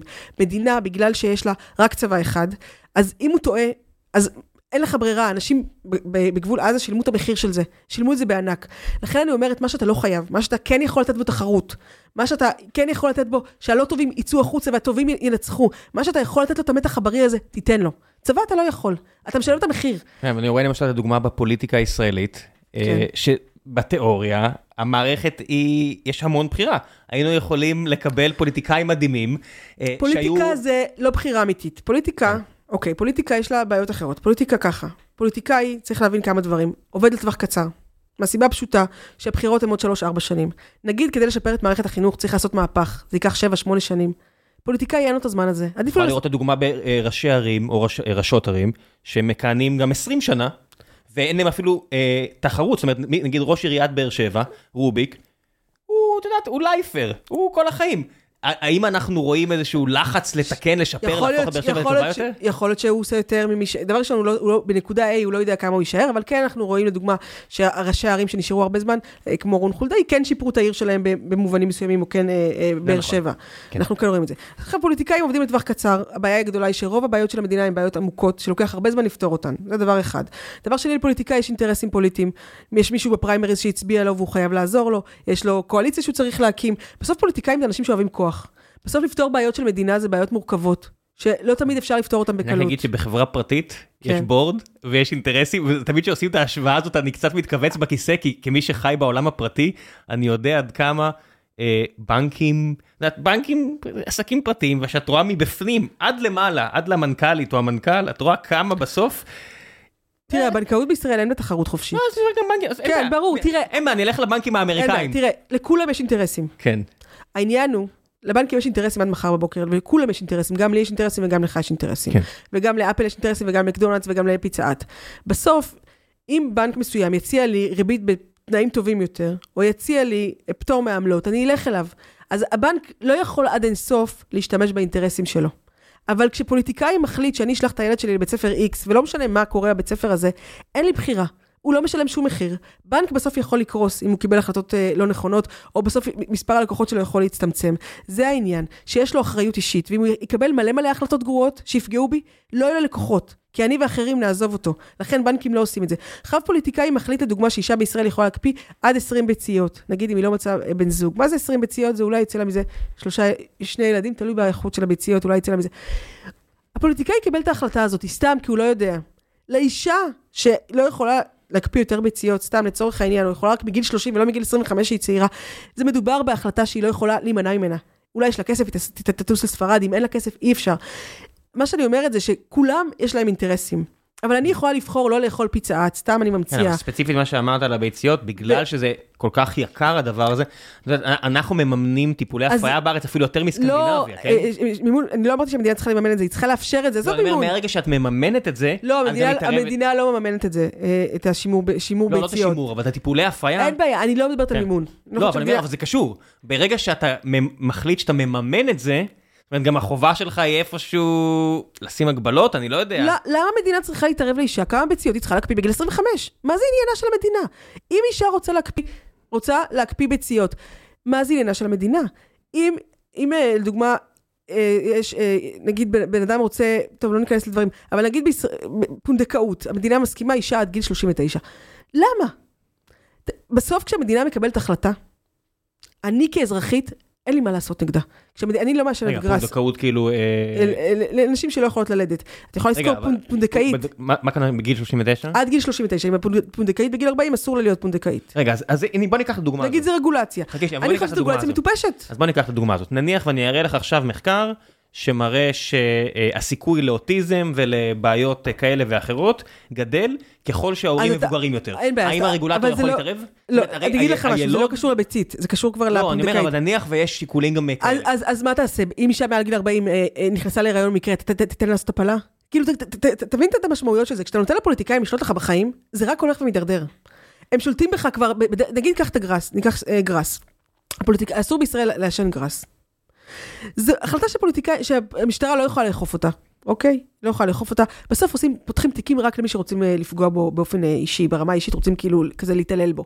עכשיו, המשטרה, אה, כשהיא אוסרת על גראס, זה גורם לפעמים לכך שאנשים צעירים לוקחים סמים יותר קשים, לוקחים כל מיני, את, את, את, את, את המילים כאלה, או כל מיני נייס גאי, כל מיני דברים. זאת אומרת, כשמדינה מחליטה החלטה כמו אסור לעשן גראס, חצי מדינה מעשנת, אז היא פוגעת ביכולת השיטור שלה, כי היא אוכפת חוקים שאי אפשר באמת לאכוף אותם, החוק, החוק, החוק הופך להיות מזלזל, היא גורמת לפעמים ליצירה, אה, היא מחזקת את הבדואים בדרום, שבעצם מתפרנסים הרבה פעמים מהברכה של גראס, או מ... זה, עכשיו, כשהמדינה מחליטה החלטה כזאת מטומטמת לצורך העניין, כולנו משלמים את המחיר, כי כולנו סובלים משירותי שירות, משירותי משטרה גרועים. כי המשטרה מתבזבזת על בלבולי מוח. כשמדינה אוסרת על הימורים, אבל מותר לך מפעל הפיס. ואז מדי פעם יש מחלק הימורים, שתופס איזה מישהו, ואנשים טסים... אם... אני נפגעת מזה, כי בסוף כשאני הולכת ברחוב, אה, או כשיש אה, שוק שחור, או כשיש... אה, ששורפים לאנשים את ה... בעסק שלהם, המדינה לא נמצאת שם. כן, אין כשהם... בעיה עם הדיון על איפה לשים את הקו. אני חושבת כן, שאנשים, שהמדינה, שפוליטיקאים לא יותר חכמים מאיתנו. מותר לנו לטעות. אבל הם לא, הם אמורים לייצג, הרי הם מייצגים את דעתם. בתיאוריה. את מי אמורים לייצג? אז שכל אחד, במה שאפשר, שכל אחד ייצג את עצמו. זה העניין. במה שאפשר, אני מבינה שמשטרה, צבא, אי אפשר, אתה לא יכול לייצג את עצמך. צבא, צריך צבא אחד, צריך משטרה אחת, צריך בית משפט אחד. אבל בתרבות, תייצג אתה את עצמך. למה הפוליטיקאי המטומטם הזה, שיש לו מלא מלא אינטרסים, הוא יחליט מה תרבות ומה לא תרבות, מה דת ומה מה, מה, מה לא דת, מה כשר ומה לא כשר, באיזה זכות? מי הוא שיחליט האם מותר לי, אה, אה, לדוגמה, אה, להקפיא בציט או לא בציט, אה, בגיל 40 לקחת סיכון עם עצמי, להיות פונדקאית או לא? בסוף כולנו לוקחים סיכונים רפואיים, כי אנחנו מעשנים או שותים, או נוסעים באופנוע, או נוסעים במכונית, או לא ישנים מספיק טוב בלילה. הפוליטיקאים זה חבורה של בני אדם, 120 אנשים, שלא אמורים לייצג מ, אה, 9 מיליון בני אדם. צריך להבין, לא, בסוף מרגע שיש כסף ציבורי, שהממש- אתה- את- אז- מה, אז עד- עד המינימום, כמה- הממשלה צריכה לייצג אותנו בדברים שאנחנו לא יכולים לייצג את עצמנו. אם בחינוך אני יכולה לייצג את עצמי ולהגיד, הבית ספר הזה טוב לילד שלי יותר מהבית ספר הזה, למה שיבוא פוליטיקאי אחד, או שבית ספר הזה לומדים תוכנית לימודים מעניינת, טובה לי, הבית ספר הזה לא? למה יבוא יו- יואב קיש אחד ויחליט מה ילמדו שני מיליון תלמידים? באיזה זכות? מי הוא? למה? למה שאני אני רוצה לייצג את עצמי, את הערכים שלי? זה ימנע חיכוכים. למה ש- ש- ש- ש- שיבוא פוליטיקאי אחד ויחליט שכולנו, אני לא מעשנת כלום, זאת אומרת, אז איפה תשימי את הרי... ב- בסוף אני- יש יש איזשהו רף שאת אומרת, אוקיי, אז חוק לימודים חובה לבטל לגמרי? אם אני עכשיו לא עורך חסר אחריות... אני לא רוצה, אני לא רוצה אה, להיכנס עכשיו לפרטים האלה, כי זה יישמע אולי תלוש. בספר שלי הרחבתי יותר. כן, לא, אבל אני אומר, כמי שכן אני- קרא אני את הספר, כן. אני בסופו של דבר, מי ששומע אותך עכשיו אומר, אוקיי, אז יש פה ליברטריאנית שאומרת, אה, בוא אומרת- נוריד את זה לאפס, הרי לא, אני לא אומרת, לא, אני לא אומרת וגם, אני ממש לא. אני אומרת ככה, יש דברים שאין לנו ברירה. צבא. אני לא יכולה... אז בסדר, אבל צבא זה קל. אין בעיה, גם ברור. אדם סמית אומר צבא, כן. ובסדר, ובית משפט. כן. אחלה. אני- אני אומר, אני לא 118. כן. אני, ב-118 לא היה מערכת חינוך ציבורית. כן. אז אני אומר, אני, בסדר, אני 121. חושבת, אה, אוקיי, מערכת חינוך, אני חושבת, אוקיי, אני לא רוצה, אני אגיד, בתור התחלה, לפחות שיהיה להורים בחירה לאיזה בית ספר לשלוח את הילד שלהם, ואם בית ספר אין לו תלמידים כי הוא גרוע, שהבית ספר הזה ייסגר. זה בתור התחלה. מה זה אומר בית ספר ייסגר? אם בית ספר איקס, המבנה, המנהל, זאת אומרת... כל האנשים שעובדים לא, לא יוכלו לעבוד שם, כי אין להם תלמידים. אז תפ- אז תפטרי את המנהלת ותביא מנהלת אחרת. אין בעיה, אם, אם היא תצליח לשקם מנהלת האחרת ותצליח... אבל מי שולט, הרי בסוף יש מבנה. יש עניין של זכויות בנייה. נגיד, קחי עיר כמו תל אביב, כן. בסוף מישהו צריך להחליט איפה ייבנה מבנה. ותמיד כשנותנים את התיאוריות אני- האלה של אה, בוא כן. נשחרר את הרסן, אני אומר, אוקיי, בוא נשחק את המשחק הזה. אין בעיה. בגלל זה אני- שאני מסתכל, כן, כן. כשאנשים מדברים על חברה פרטית, בסוף יש כל כך הרבה מערך שיקולים, בוא נתחיל לפעול. בוא תיק- עכשיו תיקח אתה את ההחלטה, או את תקחי את ההחלטה, ובוא נתחיל לדבר על זה. אין בעיה. דווקא יש לנו את הזמן, וזה דווקא מעניין לעשות את השיח הזה. אני אומר, אוקיי, הקרקע בישראל מאוד מוגבלת. מי יחליט על כמה בתי ספר ייבנו, ואיפה ייבנו? אם עכשיו בכללי מגיע- אני חושבת כן. שהמדינה צריך, אני אגיד על שני דברים. דבר ראשון, אני רואה לדוגמה בראש העין שהמדינה מבזבזת. כי בתי ספר, גנים, נגיד באזור שלנו יש גני ילדים, הגני ילדים זה בנייה מאוד נמוכה. למה? אולי תבנה גני ילדים מתחת לבית ספר, תחסוך את הבנייה. אבל זה כבר החלטה, סתם אני זה אומרת, את אבל. אבל מה אני אומרת? שלעיריות אין, של- אין אילוצים. הרי יזם פרטי, בטח מספיק, שיש אילוצים. אז למה היא מבזבזת קרקע? נגיד בראש העין, אם זה היה יזם פרטי, הוא היה מנצל את הקרקע. היו עושים בתי ספר שאחרי צהריים היה בהם חוגים, ב- בלילה היה בהם אפילו פאבים, כדי לנצל את הקרקע. אבל היית מנצל את הקרקע, היית רוצה לנצל אותה. היית מוצא, היית בונה בית ספר, היית למה אתה עושה לך, לדוגמה, אפילו אה, מסעדות, כדי לנצל את הקרקע. עושה גני ילדים, היית בונה בבנייה הרבה יותר חכמה. אצלנו בראש העין, השטח יקר, בונים גני ילדים, ככה נמוכים. סתם, מבזבזים את הקרקע. במקום לשלב אותם נגיד בבתי ספר, סתם אני אומרת לך דוגמה. אז אני חושבת שהיזמות פרטית הייתה ממקסמת את הקרקע של החינוך, ובערב היו עושים שם פאבים. אבל אולי לא היו בונים בכלל אה, גנים. אבל אני אגיד, כל עוד, מה שהמדינה היום משלמת על כל תלמיד נגיד 2,000, 3,000 שקל בחודש, אני לא יודע, זה... בערך, כאילו, זה- אני זוכר זה- את המס- זה- אני זה- קראתי את כן. הספר שלך לפני כמה חודשים כבר, כן. מה שדיברנו. כן. אה, אני לא זוכר אפילו את המספרים, כי אתה כן מציינת את אבל זה שם. כן, נגיד, זה, אז היא תביא את זה ליזם פרטי, הוא ימצא דרך. כמו שהם לחוגים, מוצאים דרך למצוא מקום לחוגים, לקייטנות, מוצאים לא דרך. בכל מקום יש חוגים. אה, אני מסתכל- אני מסתכל על מקומות, זאת אומרת, אני אתן את הדוגמה של הברית למשל, יש מקומות שאין אה, ירקות, ואין, אה, כי יש יזמים פרטיים, מקדונלדס, שמביאים לך אוכל מעובד שהם יודעים ליצור אותו במחיר טוב, והאוכל הוא לא טוב, ואין לך, אני אלטרנטיבות. לא יודעת איפה אין חוגים, יכול להיות שאין חוגים במקומות שאין מספיק ביקוש. בסוף השוק החופשי. כן. אבל הביקוש... בוא ניקח את ארצות הברית, אתה אומר, אם אנשים מסיבות X, Y, Z מעדיפים לאכול מקדונלדס, אבל מה זה מעדיפים? אנשים, את יודעת, את גדלת במשפחה, נגיד עם אה, עשרה אחים ואחיות, הבחירה שלך כמי שנולדת למשפחה כזו, היא היא מועטה והיא הולכת אבל מי, וגדלה מי עם גרם הזמן. לי להיוולד במשפחה של תשעה ההורים עשרה. אחים? כן, וגם המדינה שאפשרה את זה, איך אפשרה את זה? שהביאה קצבאות, שהיא חינוך חינם. אז בואו נתחיל ככה. המדינה מאפשרת, קודם כל, נגיד בארצות הברית, המדינה מאפשרת שם מדיניות רווחה מסוימת, שגורמת לנשים, החל משנות ה-70, להביא את ילדים לעולם. אה, מחוץ לנישואים ולקבל כספים מסוימים. ואז האנשים העניים האלה אוכלים מקדונלדס, ואז אתה אומר, מי אשם השוק החופשי? לא, מי שאשם זה מלכתחילה המדינה, שאומרת לנשים צעירות בגיל 17-18, תביאו ילדים ונעזור לכן. אז בואו נסתכל על המציאות. הרי אם להורים שלי, לא, הם היו צריכים לשלם לתשעה ילדים חינוך, ולתשעה ילדים בריאות, ולא היה קצבאות ילדים בשנות ה-90. בואו נסתכל על העובדות. וההנהגה הרבנית הייתה אחרת, כי לרבנים לא היה משכורת מהמדינה, ולא היה רב ראשי לירושלים שמקבל משכורת ויכול לבלבל לך את המוח כי הוא מקבל משכורת מהמדינה. אז החיים של כולנו היו נראים אחרת, זו האמת. אבל אולי זה היינו חוזרים פשוט למאה ה-18 שבו ילדים הפוך. לא ילכו, חכי, אני אומר, אם ילדים פשוט ההורים היו אומרים, אוקיי, אז לא אכפת לי, אבל אני לא רואה האמת- בזה ערך, הם- נשלח אותם להיות סנדלר, אני אשלח אז אותם בואו להיות נסתכל משהו על קטן. המציאות. המציאות היא שבמאה ה-18 ילדים התחילו ללכת לבית ספר, למה? כי התחילה המהפכה התעשייתית. במאה ה-16 לא היה צריך בית ספר, כי לא היה, בית... לא היה צריך בשביל אבל מה. לא בכל מקום התחילו ללכת לבית ספר, יש מדינות שהם ילכו ויש מדינות שהם לא הלכו. אנחנו רואים היום שההורים אכפת להם מילדיהם, יותר ממה שאכפת למירי רגב וליואב קיש. כשאנחנו מסתכלים על הנתונים בכל מקום בארצות הברית ובבריטניה, כשהגיע תיעוש, כשהיה צריך שהילדים ילמדו קרוא וכתוב, אנחנו רואים ילדים שהולכים לבית ספר. 95% מהילדים הלכו לבית ספר בבריטניה, כן. לפני שהמדינה אבל מימנה למה את זה. להשוות לארצות הברית ובריטניה? בואו נשווה למדינות אה, שיש להם על הסף של הפונדמנטליזם. אני אומר, חסידות גור היום זה אחוז שלם מאוכלוסיית ישראל, אחוז, אחד שלם. אני אומר, אם אני מסתכל, והיום, מי, מי זה... מאפשר לו לחיות ככה ולא לדעת כלום? מי הפושע הכי גדול שהיום שולח ילדים בלי מתמטיקה ואנגלית? מי זה? אני, אני אומר, אם את אומרת אחריות אישית... המדינה. מקס- אני אומר, רגע, אם אני אומר... תקשיב, אתה את אומר, כן. בלי המדינה יהיה קטסטרופה, ותסתכל על.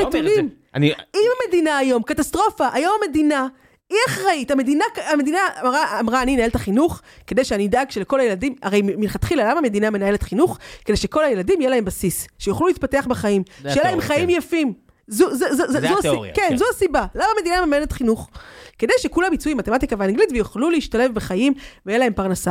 היום, מי, המ- מי הגוף הגדול ביותר במדינה שמממן לימודים שלא מכשירים לכלום? זו המדינה. אומרים, אם נוציא את המדינה יהיה קטסטרופה. תסתכלו, היום כבר קטסטרופה. בחלק מהמקרים... היום קטסטרופה. אבל בחלק מהמקרים לא. תן לי דוגמה שלא קטסטרופה. מה הכוונה? אה, זה כמו שתגיד, כמו שאמרת על הצבא, השבעה באוקטובר אה, נכשל, נכשל, נכשל, קטסטרופה, קטסטרופה, קטסטרופה, אבל העובדה היא שזה נעצר ב-1200 נרצחים ולא 100,000 נרצחים. תקשיב, אם אתה, אם, תראה, תראה. תמיד, תמיד אתה יכול כן. לראות כל דבר כהישג. הכלכלה הישראלית, כן, יש אני אומר- עשרה אחוז מתים מניתוח, אוקיי, 90 אחוז אבל זה ניצלו. הנקודה. אבל אם אתה יכול להגיע לאחוז אחד מתים בניתוח ולא לעשרה, אז זה כישלון, 9 אחוז האלה זה כישלון. כן. אתה- אתה- אפשר להסתכל על כל דבר ככישלון וכהצלחה. היי חבר'ה, לפני שנחזור לפרק הזה עם רננה, אני רוצה לספר לכם על עוד נותני חסות, וגם הם קשורים אה, לנושא הפרק הזה של אחריות אישית, כי אם לא תעשו לעצמכם, אף אחד לא יעשה לכם. חברת רייזאפ, שתעזור לכם לשמור על איזון תקציבי. יותר מדי אנשים בארץ חיים מעבר לגבולות יכולתם ונכנסים למינוסים, מה שרק מסבך אותם עוד ועוד. ורייזאפ מנסים להקל או לסייע בדיוק ברמה הזו. הם עוברים על כל ההוצאות וההכנסות שלכם, מראים לכם איפה אתם יכולים לחסוך, איפה אתם מוציאים סתם, מתריעים לכם אם עכשיו יש איזושהי התייקרות במשכנתה או במשהו אחר שרלוונטי, זאת אומרת לחיים שלכם. אני סומך על החבר'ה אני מכיר אותם ברמה האישית המון המון שנים. יובל סמט, אחד מהיזמים היותר מוצלחים שגדלו פה בארץ בשנים האחרונות, הוא גם היה פה לפני אה, מספר שנים כשהם אה, רק הקימו את החברה, או כמה שנים לאחר מכן. ו... אני סומך עליהם, זאת אומרת, אז אם יש לכם דאגה בכל הנוגע למידע שלכם, אז מהבחינה הזו לפחות, אתם יכולים להיות רגועים. וגם אין פה סיכון יותר מדי, אני אשאיר לכם לינק, אז אם תיכנסו דרך הלינק הזה, אתם תראו שתקבלו גם חודש חינם. לגמרי, ותראו בכלל אם השירות הזה באמת עוזר לכם אה, להבין איפה אתם נמצאים בצורה טובה יותר, ושאתם לא מוציאים סתם כסף בלי שאתם יודעים, בלי שאתם מבינים בכלל מה קורה, פלוס יש שם עוד חודשיים בחצי מחיר, אז יופי של דיל, תנו chance, אם טוב תישארו, אם לא, לא, ועכשיו בחזרה לפרק, אני מקווה שאתם נהנים. אם בן אדם מת בגיל 18, תגיד, אוקיי, אצלך הגיע לגיל 18. כל הכבוד, הגיע לגיל 18. כל דבר אתה יכול להסתכל עליו בשני הכיוונים. נכון, אבל זה בדיוק הנקודה. ברור, אז מה שאני אומרת זה, זה הדיון. שהצבא- נכון, הצבא, כן. הצבא נכשל בזה שהוא אפשר ל-1200, צבא כזה, כזה גדול, מול חמאסניקים כאלה קטנים, לא היה צריך שיקרה מה שקרה בשביעי לעשירי. הוא נכשל בזה, זה לא אומר שהכל כישלון. זה לא אומר שאין תקווה, אבל בדבר הזה הוא נכשל, זה הכל, צריך להודות בזה. זה בסדר, אבל זה כמו שאני אגיד, מערכת החינוך נכשלה. ב- מערכת אה, החינוך היום לא. מאפשרת לילדים לא ללמוד מתמטיקה ואנגלית, והם הולכים... לחלק מהילדים. לחלק מהם, ומי שהיא מלמדת אותם הרבה פעמים אין, אין ברמה טובה. אז אני חושבת, אתה אומר, בלי המדינה יהיה קטסטרופה? אני אומרת לך, כשמסתכלים על העולם, כשמסתכלים על הנתונים, בלי המדינה יהיה טוב יותר. לפי מה? זאת אומרת, אוקיי, יש לנו עכשיו ניסוי טבעי. בארגנטינה נבחר עכשיו אה, מישהו למה? שאומר אני בדיוק אגיד את לך הדברים למה, האלה. כי מסתכלים על הודו, על מדינות עניות בהודו, רואים כן. שההורים שולחים את הילדים שלהם לבתי ספר טובים יותר משל המדינה. אם מחר לחרדים אין מימון, וההורה החרדי שולח בעצמו, ואין לו, לו ג'ובים, אה, להיות מורה פה, יסדרו לו עבודה להיות משגיח כשרות, יסדרו לו עבודה ברבנות, הוא יצטרך להתפרנס. מה יעשה ההורה החרדי?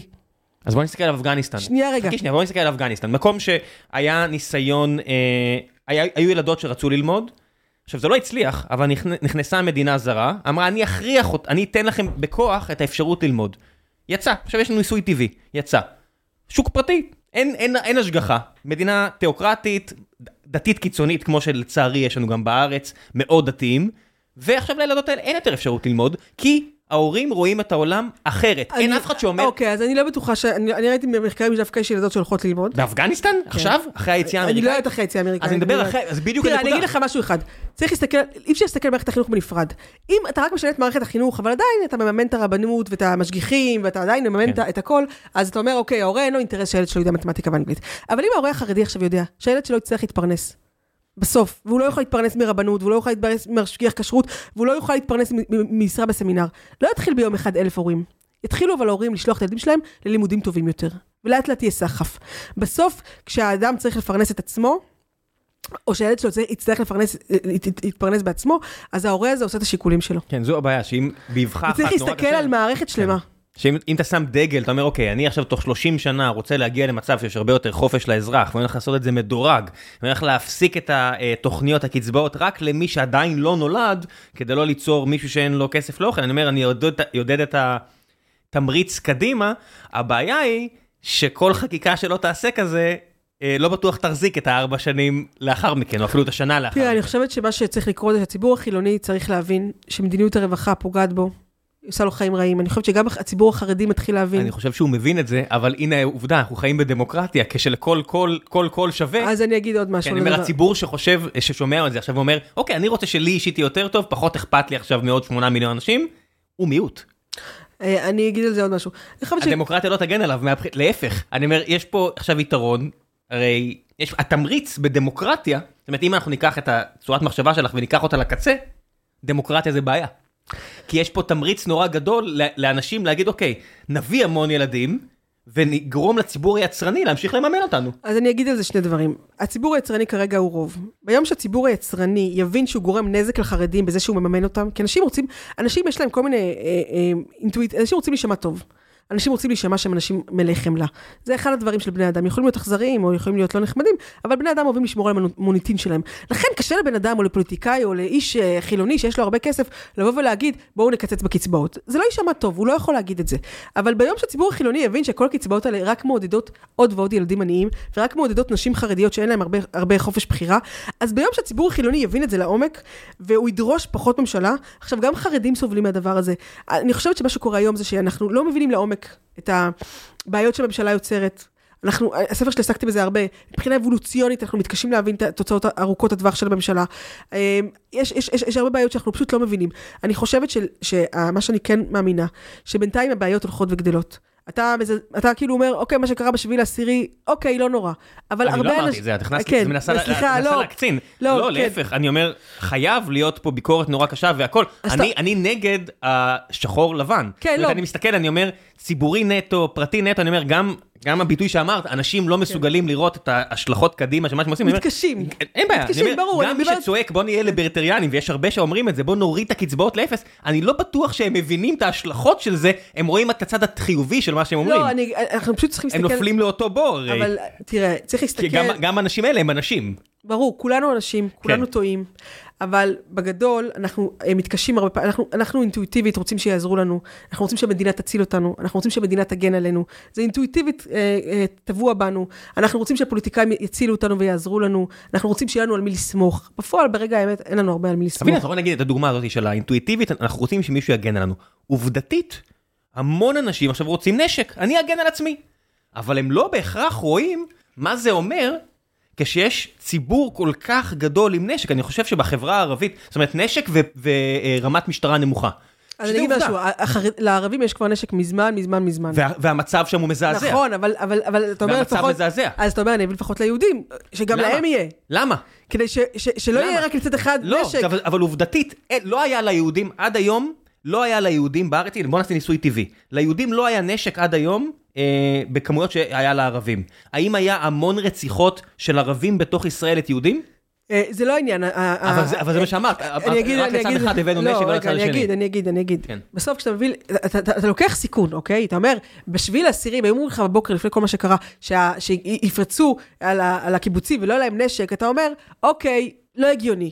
אז אתה לא יכול לדעת, אתה אומר, אם להם יש הרבה נשק, עדיף שיהיה גם לצד השני נשק בגלל סיכונים. תראה, הכל בחיים זה סיכויים וסיכונים. זה נקודה, שהשיח הוא לא רק אסטרטגי, הוא גם בסוף ביצועי. מה אתה עושה? האם אתה עכשיו נותן נשק לכולם, בלי פיקוח, כשהמשטרה ברמה הנוכחית שלה, ואתה לא מכריח איש רגולציה על לא נשק? אם המשטרה לא מתפקדת, אז אתה אומר, שיהיה לפחות לבן אדם את הזכות להגן על עצמו ועל משפחתו. זה המינימום. הזכות הזאת להגן על עצמך ועל משפחתך גדול יותר גדול יותר, במקום שהמשטרה לא מתפקדת, יש לך... אבל זה בדיוק הנקודה, אני לא חושב, אני מסתכל על הציבור היהודי, אז אנחנו אומרים, המשטרה לא מתפקדת. זאת אומרת, יש לי חברים במשטרה, ואני מבקר למשטרה כן, המון. כן, נכון, בסוף יש רמות של אי תפקוד, אני אומר, ההידרדרות למיליציות חמושות, כל אחד עושה מה שהוא רוצה. אבל הנה, גם אתה עכשיו הולך להידרדרות שהיא היפותטית. תראה... אבל לא, אני מסתכל על, יש ניסויים טבעיים, אנחנו רואים... אבל יש מדינות בשוויץ, יש שם המון המון נשק. נכון. ואין שם כלום, אין שם מיליציות. מד... ויש מקומות בארצות הברית, בזמן שהיה ב-7 באוקטובר, היה במיין, כמה ימים אחרי זה, נכון, מישהו אבל, הלך אבל, והרג 20 משהו אנשים. אבל הרבה פעמים זה מנשק לא חוקי בכלל. דווקא מנשק לא חוקי קורים דברים כאלה. אבל גם הרבה פעמים זה מנשק חוקי.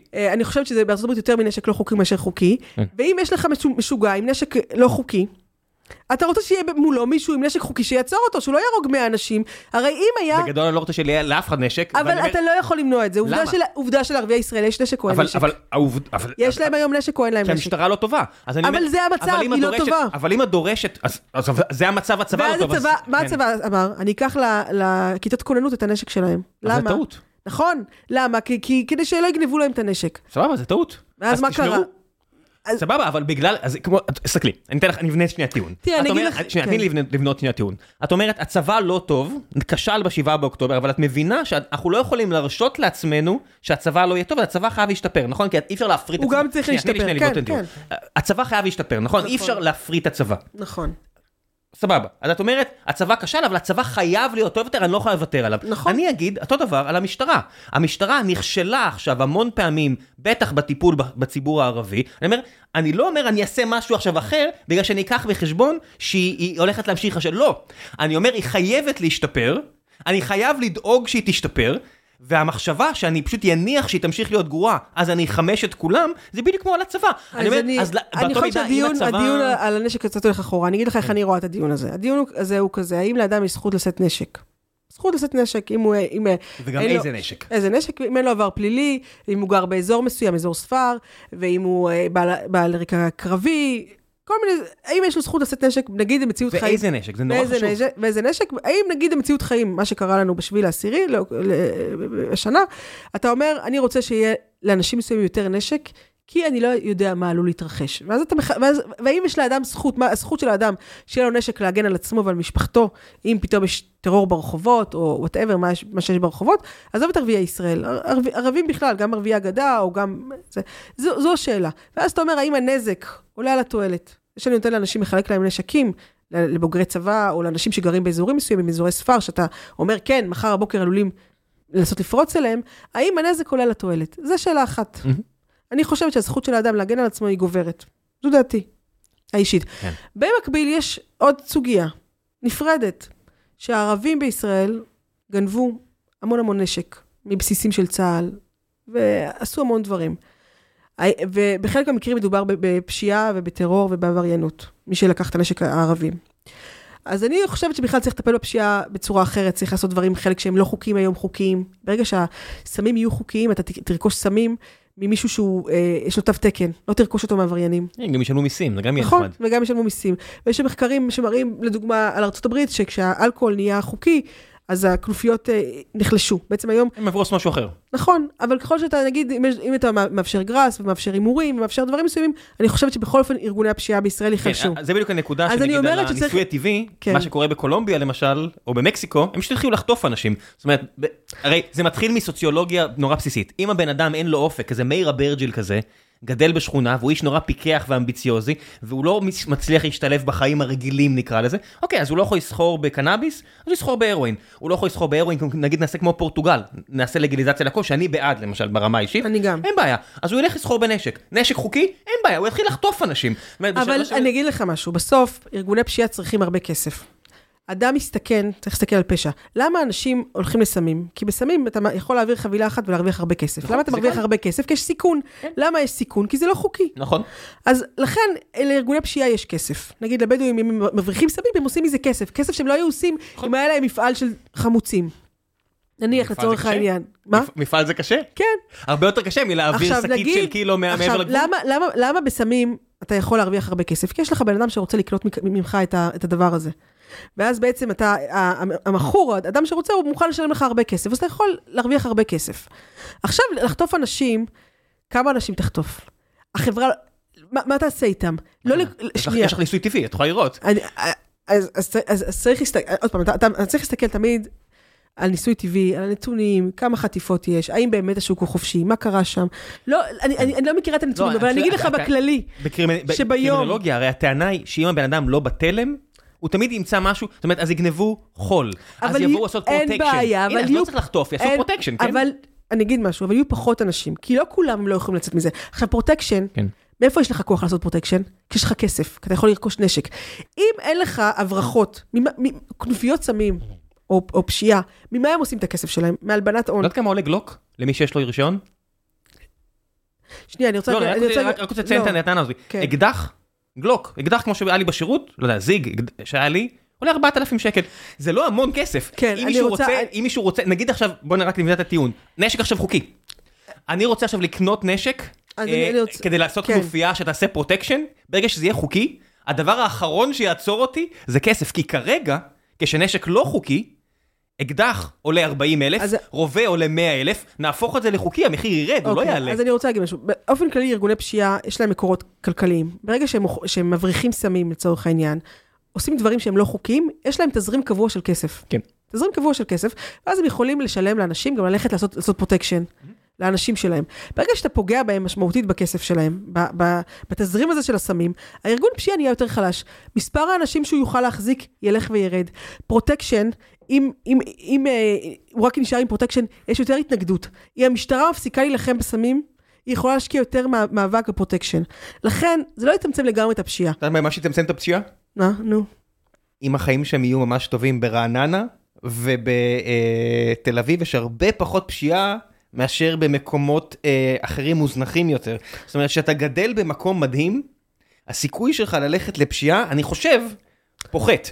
והנה מגיעה האחריות של המדינה והסתכלות ממש לטווח הרחוק. אבל אם, זה- נחליט עכשיו, אין יותר בנייה, אם, אבל ממש נאכוף כן. את החוק ונגיד, אין יותר, וישבה פה מישהי מה, מהפזורה, שגרה באזור לא מורשה, אני אגיד, אין יותר אזורים לא מורשים, מסכימה אבל איתך. האזורים המורשים, אני אהפוך אותם לבובה. רס בן אמו, אני אהפוך אותם לבובה, גם בהשקעה עצומה קדימה, אגיד- מתוך ההבנה שילד שלא גדל לכלום בפיתה עם אבא שמרביץ לו, ואף אחד לא, אכפ- אחד לא אכפת מזה, כי זה בפזורה, ו- ואונסים את אימא מולו, הסיכוי שלו להפוך לפ... לפושע הרבה יותר גבוה מאשר הסיכוי של הילד שלי. אוקיי, נכון, אבל גם ביפו יש, לה- אני, אני, אני מסכימה איתך שצריך אה, וגם להרוס, ביפו אה, האכיפה היא עלובה. אשתי לא עובדת ביפו, היא עבדה ביפו, כי היא פחדה ללכת לעבודה. פה בעיריית תל אביב חרטו לנו על האוטו מסר בשבילה, כי אין אכיפה.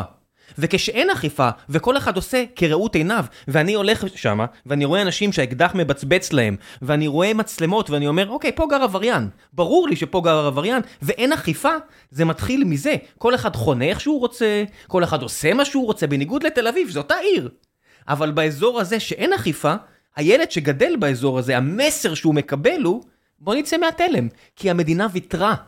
וכשהמדינה אני, אני רוצה להגיד על זה משהו. ככה. תראה, זה לא קשור, תראה, צריך, צריך להבח- להבחין בין שלושה דברים. דבר ראשון, בסוף להורים יש השפעה על הילדים שלהם. כן. ואף מדינה בעולם לא יכולה לקחת ילד שחווה X, Y, Z, והכל הכל לשנות אצלו. למשפחה שגדלת בה, להורים שגידלו אותך, לערכים שהם הנחילו לך יש השפעה, ואף מדינה בעולם, אף מדינה בעולם לא יכולה תמיד uh, להתעלות על הדבר הזה. זו, זה, זה דבר אחד. אפשר רק לצמצם את הבעיה. אפשר, לת- נכון, ככל שהמדינה נותנת להורים אחריות, ופחות לוקחת האחריות בשבילם, אני חושבת שזה יכול לצמצם את הדבר הזה. זה דבר אחד. דבר שני, יש מה שנקרא משטרה. משטר, משטרת ישראל צריכה להתמקד בדברים החשובים ביותר, מסכים ומקבל? ולהילחם עליהם, שהאכיפה לא תהיה מזל. ככל שיש לך יותר חוקים, הכל נהיה מזל. מה באמת חשוב לאיכות חיינו, ולהתמקד בזה. חלק מזה זה שמה שהיום, לדוגמה, לא חוקי, אם זה יהפוך להיות חוקי, זה יצמצם את העול על המשטרה, ויצמצם את הפשיעה. אבל זה, זה מאבק אה, כולל. כן, אני, אני מסכים, דרך אגב, אני רק רוצה להגיד, אני מבטא פה את כן. הצד השני, בהרבה דברים אני מאוד מסכים איתך, וגם כשקראתי את הספר, ומאוד אהבתי את העניין של ההנגשה, של הרעיונות האלה לציבור הרחב, זה ספר שהוא מאוד מיועד לציבור הרחב. נכון. כי מי שמאוד אוהב את הנושאים האלה וקורא עליהם אה, הרבה, היה לי נחמד לקרוא את זה, כי זה קצת כמו היה ספר מדע פופולרי שמנסה להנגיש אה, פיזיקה לצ- לציבור הרחב, אז פה ממש ניסית להנגיש אה, רעיונות אה, פילוסופיים כלכליים כאלה חברתיים, פלוס מאוד אהבתי את האנקדוטות של החיים הפרטיים שלך, ויש פה חלק מהשאלות של הקהל, כן. שמיועד בדיוק על הדברים האלו. ובא לי קצת להתייחס אליהם. בוא נגיע, שנ- שנגיע כן, להכל. אה, אז שלמה שפירא למשל שואל, מה הסיכוי לדעתך שהמדינה תצליח להתמודד עם האתגר החרדי? הכל תלוי בתודעה שלנו. כשהציבור החילוני יבין באמת את המשמעויות של הציבור החרדי, יבין את ההשלכות ארוכות הטווח, וכשהשיח יהיה על הוגנות, מה הוגן, כל, אני לא, אני לא נגד, נגד הציבור החרדי, כל אדם יכול לבחור איזה חיים שהוא רוצה, אני באמת מאמינה בזה, אבל הוא צריך לשלם את המחירים שלו. יש ולא לך כעס על החברה שהגעת ממנה? ברמה לא. האישית? לא, אין לי כעס. סלחת? לא סלחתי ואני לא כועסת. איך זה, איך זה משתלב? כאילו לא כעס מלכתחילה? אה, אתה כועס על בני אדם, תראה, אין לי נגד החברה החרדית. אין לך בסוף- כעס על החברה שהרי בן אדם נולד גם להורים משלו והם נולדו להורים משלהם יש חברה בסוף לא? אני חושבת שהרבה אנשים פשוט בתוך מטריקס. שמה? או באופן כללי? באופן כללי, ושם זה יותר חזק, כי שם זו חברה יותר נוקשה. אנשים בתוך מטריקס. אין לי איזה כעס על מישהו, זה אנשים בתוך מטריקס. כל אחד רוצה לשרוד, כל אחד, אם אתה רב, אתה רוצה שיהיה לך את הקהל שלך. אם אתה... אה, ההור- בסוף אתה יוצא להפגין אתה עושה הציבור החרדי מאוד מגויס. אתה לא רק שורד אתה גם משפיע פוליטית להמשך הכיוון הזה. כי זה מה שאתה מכיר, כאילו, זה, ככה אתה חי. אני דוגמה זה חשבתי מה שאני אומר אם זה כן. מה שאתה מכיר וככה אתה חשבתי, חי. אני פעם ראיתי אישה חילונית שהיא טובה. כשהייתי בת 17-18 מבוגרת, אמרתי לעצמי, איך נשים, איך, איך אישה חילונית יכולה להיות בן אדם טוב? מה זה אומר? כאילו, לא האמנתי שחילונים יכולים להיות אנשים טובים. למה? ככה גדלתי, שהחילונים זה רעים. למה? מה- איך העבירו לך את המסר הזה? פשוט, תראה, אני אגיד לך דוגמה פשוטה. אני זוכרת שהייתי בכיתה א', או ב', או בגן, ולימדו אותנו שרחל הייתה ותרנית, ושנשים צריכות להיות צייתניות וותרניות. רגע מה מה? שלימדו אותנו שנש... שרחל אימנו הייתה צ- אה, ויתרה, אז שנשים צריכות להיות צייתניות ו... וותרניות. אז את את. אומרת לעצמך, את צריכה להיות צייתנית. זה ערך, תהיי צייתנית ותהיי ותרנית, זה ערך. אני אגיד לך, הלכתי פעם לבת מצווה של אחותי, היא לימדה ב- ב- תלמוד- בבית יעקב של ספרדים, של הרב בן ציון אבא שאול, ושם היה להם איזו הצגה של אישה שמפילים לה את הכביסה, והיא שוטפת עוד פעם, משהו של אישה מאוד כנועה. אני הייתי כבר חילונית, באתי לראות אותה, הייתה בת, אה, בת 12. בת כמה את היית? נגיד, אני לא זוכרת, אני גדולה ממנה ב-18 שנה, אז 30. נכון. אמ, 17 בעצם. זה זעזע 17. אותך? כן, את אומרת, ילדות קטנות, מה מחנכים אותן? אה, לשטוף כביסה, ואם פגעו בך וזרקו את הכביסה שלך על הרצפה, אל תכעסי. תשטפי עוד פעם, כי את- ותרנית וצ- ו- ו- וצייתנית. אתה, אה, אה, אני, אני, את אתה זוכרת גד... את עצמך בגיל הזה מקבל את המסרים האלה ואיך הרגשת? בטח שאתה מקבל אותם, אם אין לך... לא, אבל את זוכרת איך הרגשת? האם זה עצבן. אותך? לא, לא, לא, לא, הסכמתי איתם. איך, איך אתה יכול לבקר? אני, אבא שלי תמיד היה אומר לי, אה, צריך לקבל את אביך ואת אמך, הוא היה אדם אלים, ואני כעסתי על עצמי שלא קיבלתי אותו מספיק, והוא היה אדם אלים. אני זוכרת שהלכתי לטיפול, אה, אה, בסוף, התמודדתי עם האלימות, כי האלימות שבה אל חיי בגיל מבוגר יותר, הייתי במערכת יחסים אלימה, ואמרתי לה כל מיני דברים, והייתה, היא לא הייתה, אמרתי לה, אני אה, פשעתי על איזה משהו. היא אמרה לי, מה זה הדיבור הזה? כאילו, נגיד, מה זה פשעתי? אבל זה, זה, זה, זה, זה, זה העולם שבאתי ממנו, שאתה בתפילה אומר, חטאתי, פשעתי, על זה שנגיד אמרת איזה מילה לא טובה. אז בטח, אתה, אתה גדל בעולם הזה, זה ההורים שלך, זה הרבנים שלך, זה המורים שלך. אומרים לך, תהיי צייתנית וותרנית. אז את אומרת, אני צריכה להיות צייתנית וותרנית. אבא שלי היה אומר לי, קבל את אביך ואת אמך, אז את אומרת לעצמך, לא משנה אם הוא מרביץ לי, לא משנה אם הוא מתעלל בי. אני צריכה לכבד אותו, האמנתי בזה וכעסתי על עצמי. השלב שאתה מתחיל להישבר? אמ, יצאתי בשאלה, לא, אבל יצאתי בשאלה זה כאילו אבל יצאתי דטרמיניסטי. בשאלה, אמ, עוד לא, עוד לא אימצתי את את העולם הערכים לא, החילוני. של מתי זה התחיל, התפיסה, מתי היה הסדק, כאילו, מה היה, איך נראה סדק באמונה כזו? אני הייתי מאוד דתייה, והתלבטתי עם, עם הדת נכונה. מה זה אומר? התלבטתי אם, אם באמת אה, משה נתן את התורה, ואם היא מחייבת אותי. מה הכוונה? אז כאילו, אין בעיה, כאילו- זה כל כך מצוין. זר לי. לא, מצוין שאתה שואל אותי, כי זה טוב, כי אתה... זה. בסוף מלמדים אותך שאנחנו העם הנבחר, אנחנו לומדים בית ספר כוזרי, יש בטבע חמש דרגות דומם, הכי נמוך אה, אה, צומח, אחרי זה חי, אחרי זה בן אדם, אחרי זה יהודי. יהודי זה דרגה נפרדת מבני אדם. זה ספר הכוזרי. אנחנו בני אדם מיוחדים, דרגה אחת מעל כל בני האדם. לומדים את זה בבית ספר. כי אנחנו קיבלנו את תורת משה. אוקיי. ואת שומעת את זה וזורמת על זה והכל. כן, זה, זה, תקשיב, אתה בכיתה י"א, לומד ספר כוזרי. בכיתה י"א, כן. לא כיתה א', י"א לומדים את זה. כוזרי זה כבר קשה, זה י"א, י', י"ב, זה לבגרות. שמע, זה לבגרות. כן, לבגרות. וכל הזמן אומרים לך, נגיד, אני זוכרת בכיתה י"ב, עשו לנו על, על המתייוונים, שהחילונים הם מתייוונים, הם רוצים להיות כאילו לא יהודים. דווקא מתייוונים, לא לא אמריקאים, לא לא אנגלים. כי ב- ב-. בחנוכה אומרים מתייוונים, יודע, כן? ו- ו- והרב שלי למחשבת ישראל היה בחור מאוד נחמד, והוא היה גם המפקח של מחשבת ישראל. הוא הביא לנו אה, בכיתה, יש ספר שנקרא ושיודע לשאול. של, אה, זה עשרה או 12 או 14 מונולוגים של יוצאים בשאלה. ומספרים איך הם יצאו בשאלה. אז הוא לקח מזה את הקטעים וצילם את זה על דף, אמר לנו בואו נראה במה טעו היוצאים בשאלה. ניסה להסביר לנו במה הם טעו, נגיד, אני לא זוכרת טוב, אבל נגיד, אישה אחת, אימא שלה נפטרה, ואז זה גרם לה לכעוס על אלוהים, ואז היא יצאה בשאלה. אז הוא אמר, יש לה תפיסה ילדותית של אלוהות, שאלוהים רק צריך לעשות לי טוב, נגיד, משהו בסגנון הזה. אה, אבל בסוף העולם הדתי הוא עסוק כל הזמן במגננה שאנשים לא יצאו בשאלה.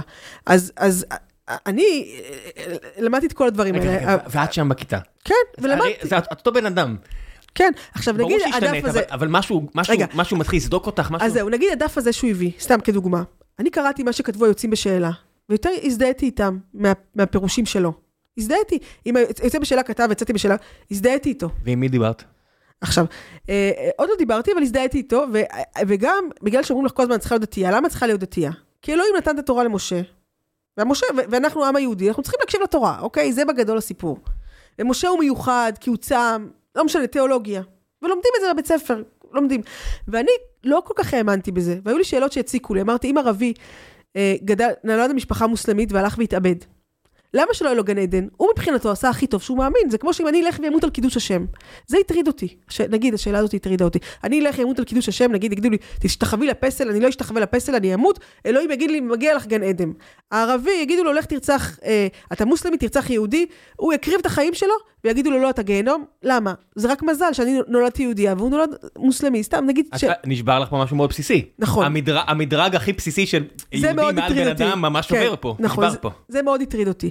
הלכתי לרב של בית ספר, הרב שמואל כץ, בחור נחמד, והוא דיבר איתי, הוא היה, אה, שתי אמהות שלו. פתחת את זה ככה? אמרתי לו, יש לי ספקות באמונה. מותר להגיד לך, מותר להגיד שיש לך ספקות באמונה. והסברת את העניין הזה של המדרג, או... את המדרג אני זוכרת שהיה יש את הרב שלמה אבינר, הוא היה עושה תוכנית בלילה, מ-12 בלילה עד 3 לפנות בוקר, רדיו? רדיו. אוקיי. אז, אה, בעבר, מה תוכנית זה, אז אני רדיו, יותר מבוגר ממך, אז את אומרת לי, את מצביעה לי אז כאילו, את יודעת, כן. כן, ובתוכנית רדיו היו מתקשרים אנשים ושואלים אותו שאלות. והוא היה עונה להם, והייתי משתדלת להקשיב, להישאר ערה עד 3 לפנות בוקר. איך שומעים? איך, כאילו, איך, את יודעת, זה בית עם 12 נפשות, איפה, איפה יש לך מקום לשמוע רדיו ב-12, אה, לי בבית. קטן אין, כן, איפה לך יש? כן, אז כשהיינו, אה, אה, כשהייתי בסוף כיתה י"א, דבר ראשון, בית שיש בו רעש, אתה יכול לשים מתחת לשמיכה ולשמוע, אנשים פחות רגישים לרעש, נרדמים, אין מה לעשות, נרדמים, מדליקים את האור, אבל אני זוכרת את זה בכיתה, י"ב, כשהייתי בסוף י"א, עברנו לדירה גדולה יותר, והיה לי מין מרתף, עליית גג כזאת, שזה היה כזה חצי חדר, ואז היה שיפול של גג, הרגליים שלי כאילו נוגעות בגג, אז שם הייתי מקשיבה לתוכנית הזאת, מה, מצמידה את המקלט לאוזן? מישהו שהוא כן, ברדיו נמוך, מקשיבה, לפעמים מקליטה, שמה קלטת, אם הייתי נרדמת, ואז הבוקר מקשיבה. אז התקשרתי אליו ושאלתי אותו את השאלה הזאת. למה מוסלמי, אה, כמו שאמרתי לך, ולא הייתה לו תשובה. מה הוא אמר? הוא אמר, אנחנו העם הנבחר, אבל אמרתי לו, אבל אה, נכון, אבל מה השם המוסלמי הזה, שהוא לא נולד לעם הנבחר? לא, בסוף אין תשובה לשאלה הזו. זו האמת, אין תשובה. כי ככה. כי כן, אפשר להמציא כל מיני אה, המצאות שסיפרו לי, אבל אין תשובה. אז כל השאלות האלה אה, הצטברו אצלי, אבל בסוף, לא, אני לא האמנתי שאני אצא בשאלה. בכל אופן פחדתי.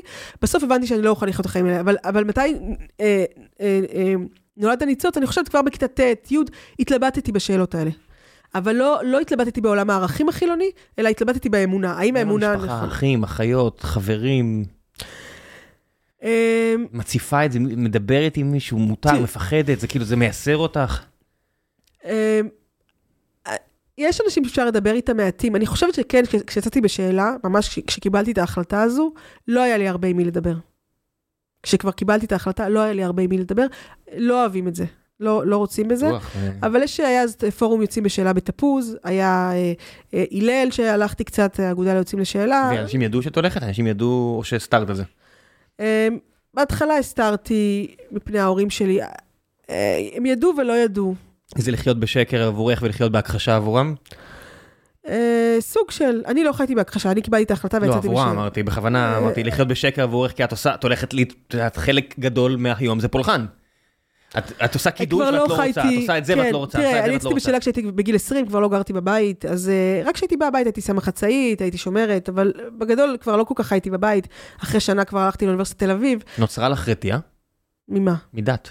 ממש לא, אני אוהבת את המוזיקה לפעמים. אני יכולה לשמוע מוזיקה דתית, זה מרגיע אותי. זה כבר תרבות, זה לא... תרבות. אני לא מסכימה עם הערכים הדתיים. לא, אמונה.